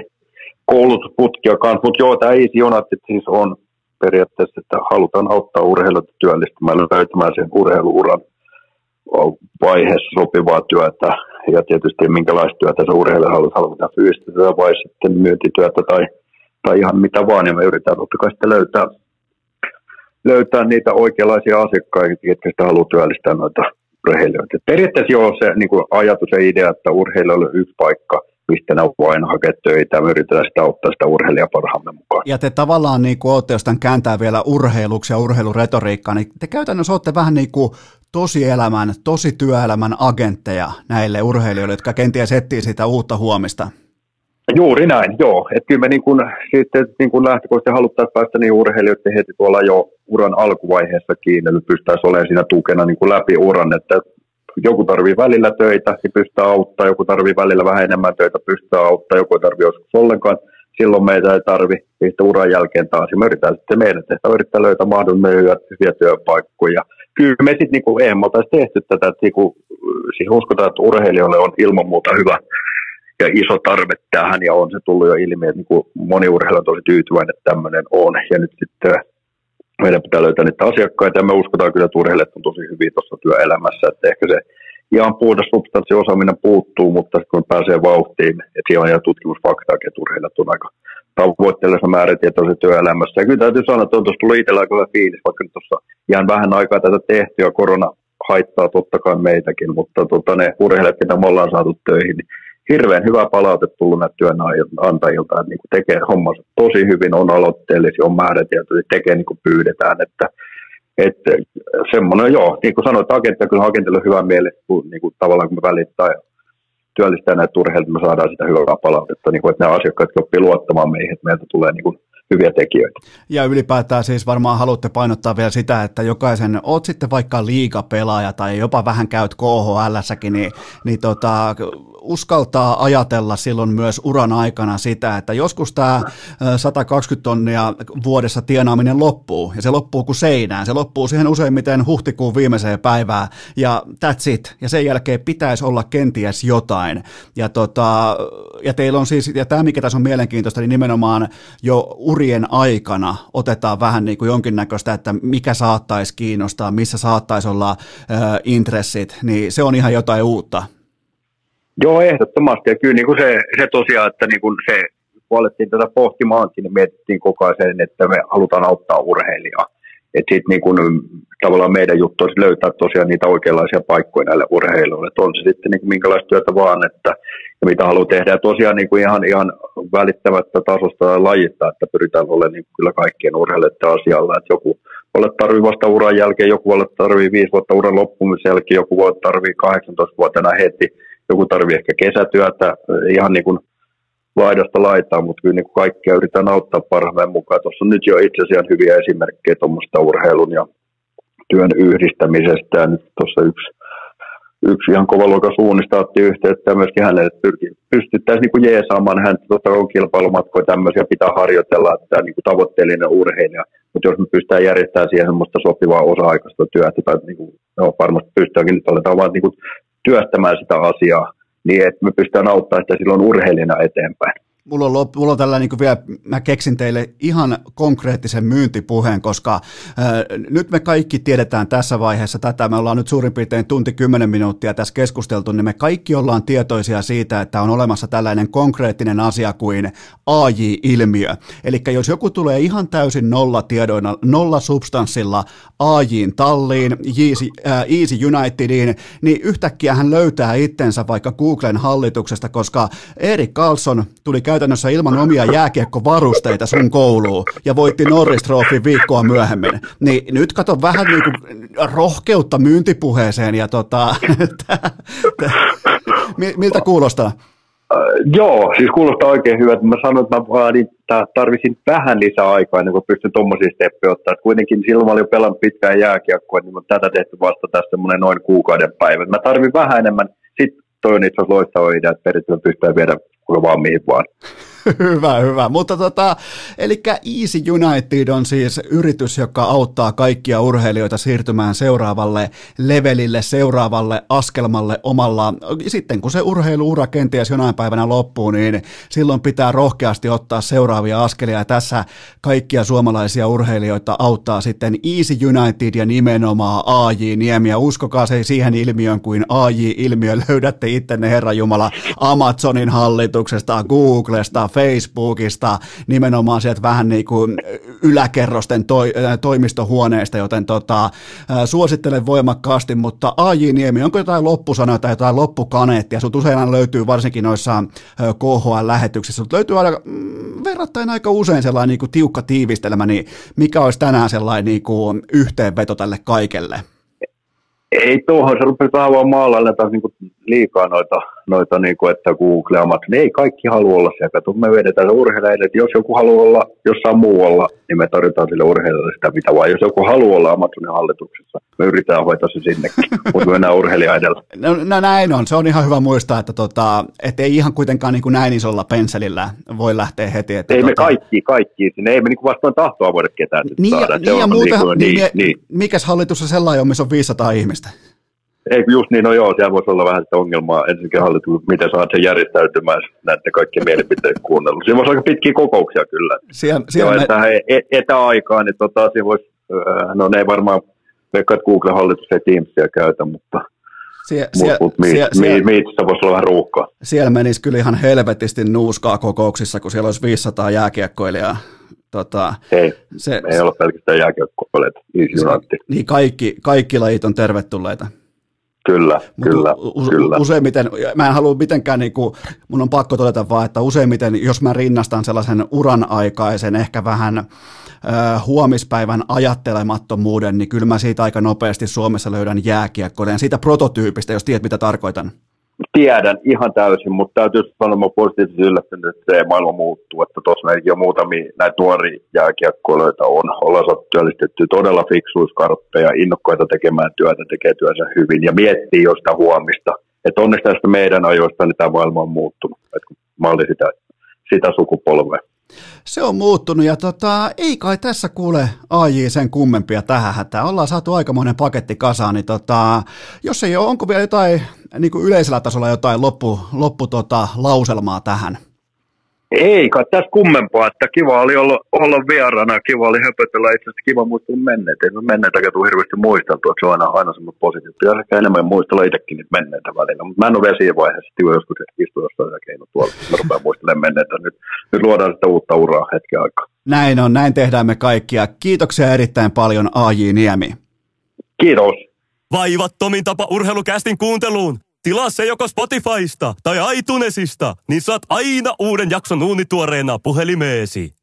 Ja tähän tapaan me ollaan saavuttu siihen pisteeseen saakka, että on aika kiittää AJ Niemeä loistavasta vierailusta. Siinä on ykkösluokan tarinan kertoja. Sieltä löytyy hihasta sieltä aika tykö istuvan puvun hihasta tai jopa rintataskusta. Sieltä löytyy tarinoita jokaisen lähtö, joten mä halusin tuoda teille AJ Niemen ja toivottavasti tykkäsitte ihan yksi mun suosikkifiguureista sekä telkarissa että nyt sitten uransa jälkeen ja puhuu myös tärkeistä asioista, kuten vaikkapa äsken kuulitte liittyen nimenomaan siihen, että pitää olla jonkinnäköinen tatsi siihen päivään olemassa, kun se ura joskus loppuu, joten ottakaa AJista mallia. Siinä ei nimittäin levätty laakereilla yhtään, siinä ei jääty fiilistelemään tai tunnelmoimaan, että no kauahan se raha nyt riittäisi, ja kauahan toi tai toi riittäisi, vaan mennään tiukasti suunnitelman voimin eteenpäin. Ja nämä on sellaisia niin kuin nykypäivä, äh, nykypäivän fiksun urheilijan, huippuurheilijan merkkejä. Nämä on myös sellaisia, koska mä uskon, mun on vielä pakko myöntää se, että mä uskon siihen, mä lisään vielä tähän haastattelun tai tähän vierailun kylkeen sen, että mä en usko set for life ajatteluun niiltä osin. Otetaan vaikka Mikko Rantanen. Ja, ja mä en siis usko siihen, että vaikka siellä on sitä tulevaisuutta taattu jo 55 miljoonan edestä, niin siltikään mä en usko siihen, että jonain päivänä Rane toteaa jossain, mä en tiedä missä hän asuu, vaikka jossain nousteella, jossain jumalattomassa Hugh Hefner-tyyppisessä Playboy-mansionissa, mikä, mikä on täynnä porealtaita, itse omistaa nekin, niin tota, mä en siltikään usko, että nämä nykypäivän huippuurheilijat asettuu niinku johonkin kiikkustuoliin tai riippumattoon nautiskele. Siis mitä on tavoitteeton elä, el, elämä? Mitä on se, että sulla ei ole aamuisin syytä herätä johonkin, joku siisti pikkuhaaste, joku arkihaaste, joku vaikka pikkuduunikuvio, joku sijoitushomma, joku tämmönen. Joten tota, mä en siis, mä otan vaan Ranen siitä syystä esimerkiksi, koska hän, hän laittaa jonkin verran sitä kontenttia just vaikka someen, missä hän on vaikka kaatamassa mettää, hän on mettähommissa, on vaikka tonttihommissa, on vaikka poreamme äh, sijoittajana, näin poispäin, niin mä en usko enää siihen, että nämä pelaajat haaveilee, että no nyt kun mulla on noin ja noin paljon rahaa, niin alanpa chillaamaan. Mä en ole itse asiassa kuullut pitkään pitkään aikaan, että kukaan asettaisi tavoitteeksi tällaista niin kuin set for life ajattelua, että hei nyt pitää tehdä noin ja noin paljon rahaa, niin mun ei tarvitse tehdä ikinä enää mitään. Ja onneksi se ajattelu on kuollut ylipäätään koko niin kuin, koko urheilusta yhä vahvemmin pois. Ja siinä on hyvä esimerkki myös paljon paljon pienempiä summia, mutta silti kunnon summia tienannut AJ Niemi tuo hyvin sitä puolta esiin, että jonain päivänä se loppuu. Ja silloin pitää olla jokin, mikä kiinnostaa, motivoi, saa sut niin sanotusti, saa tikkaantumaan, saa sut niinku, saa, saa sun laittamaan toistoja sisään, saa sut hymyilemään, saa sut innostumaan. Miettikää, jos oot voittanut vaikka Stanley Cupin, oot, oot pelannut vaikka tuhat matsia NHL, niin onhan se nyt helvetin hienoa kuunnella vaikkapa kuin joku äh, Kimmo Timonen, ihan siis autenttisesti on innoissaan siitä, että saa tehdä podcastia. Se on, ne on kovin juttuja. Ne on, ne on sellaisia juttuja, mitä mä arvostan, että urheilijat, jotka on ollut siellä kansakunnan kaapin päällä, niin ne pystyy ne pystyy innostumaan tällaisten tavallisten pulliaisten tekemisistä tai niin kuin tällaisista ammateista, tällaisista sisällön tuotantohommista, mihin periaatteessa pystyisi kuka tahansa. Joten tota, siinä mielessä teillekin pohdittavaa sinne, että varsinkin te nuoret urheilijat, jos teitä on siellä, niin miettikää vähän sitä, että joskus se luistin, joskus se luistin sitten vaan naulataan siihen, siihen oveen, mutta tota, kyllä Aji Niemi, siinä on hieno mies ja, ja tota, jos pitäisi ylipäätään niin kuin miettiä, että ketä kutsuisi vaikka joskus, olisi sellainen kuvitteellinen saunailta, missä pitäisi kuulla tarinoita. Sellaiset, mitkä jää sinne saunan sisään, niin kyllä yksi mun varmaa pelaajista on A.J. Niemi. Varsinkin se täysin ilmeetön tyyli kertoa niitä tarinoita, niin sehän nyt on aivan täysin lyömätöntä, mutta tota, öö, mitähän muuta vielä tähän? Aletaan liikkuu kohti,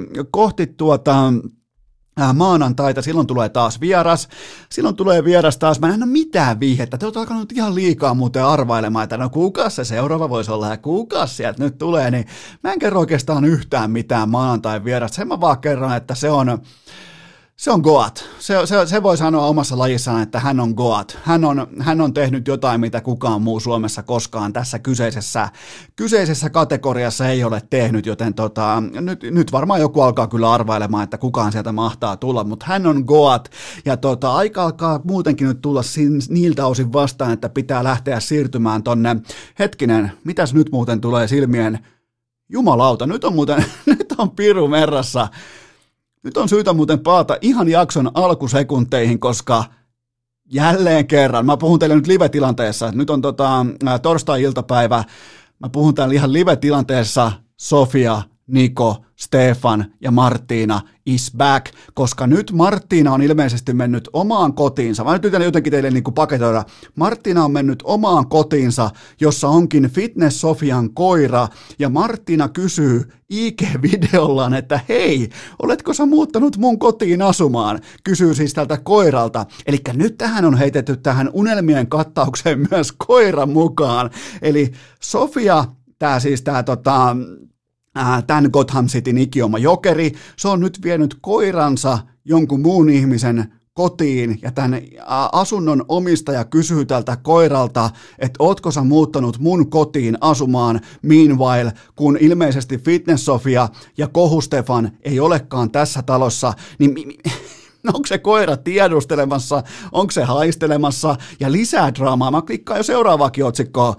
Hetkinen, Nikon, eli Niko Rakkaan, eli Niko, joka ei ole päässyt nyt vähän aikaa niin kuin, ilmeisesti olemaan vähän niin kuin skuupissa kiinni ymmärrettävistä syistä, mutta tota, hänen siskonsa on käynyt ottamassa Fitness Sofialta kaikki laukut pois, kaikki merkkisuunnittelijoiden Kyllä vain. Merkkilaukut on lähtenyt nyt sitten Nikon siskojen toimesta pois Fitness Sofialta, joten tota, kyllä tämä niinku, ei, ei me välttämättä tarvita urheilua. Me, mä alan itse asiassa tulla siihen lopputulokseen, että me ei välttämättä edes tarvita mitään urheilua, koska tämä alkaa täyttämään kaikki urheilun ehdot, kuten vaikka, että koko ajan kaikilla on jossain vaiheessa hiki, koko ajan syntyy draaman kaarta, koko ajan syntyy odottamattomia hetkiä, missä jokainen voi sanoa, ainahan hienossa urheiluottelussa, niin vaikka joku uskomaton vaikka Liverpoolin nousu Barcelonaa vastaan, niin joku kuitenkin ilmoittaa jossain, että tällaista ei voi käsikirjoittaa kuin urheilu, mutta tulkaapa katsomaan Stefanin, Nikon, Sofian ja Martinan ja Pampikoiran elämää, niin kyllä niin kuin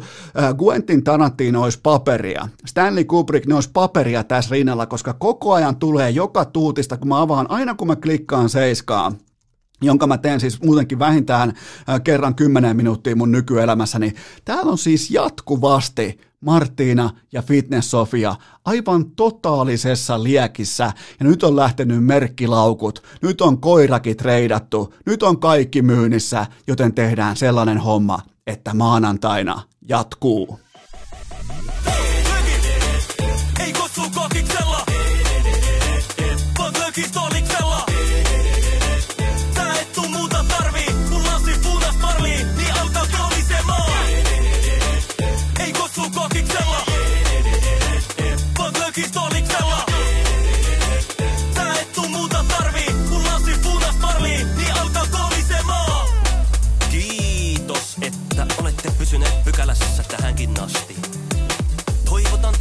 kaikki tervetulleeksi myös jatkossa.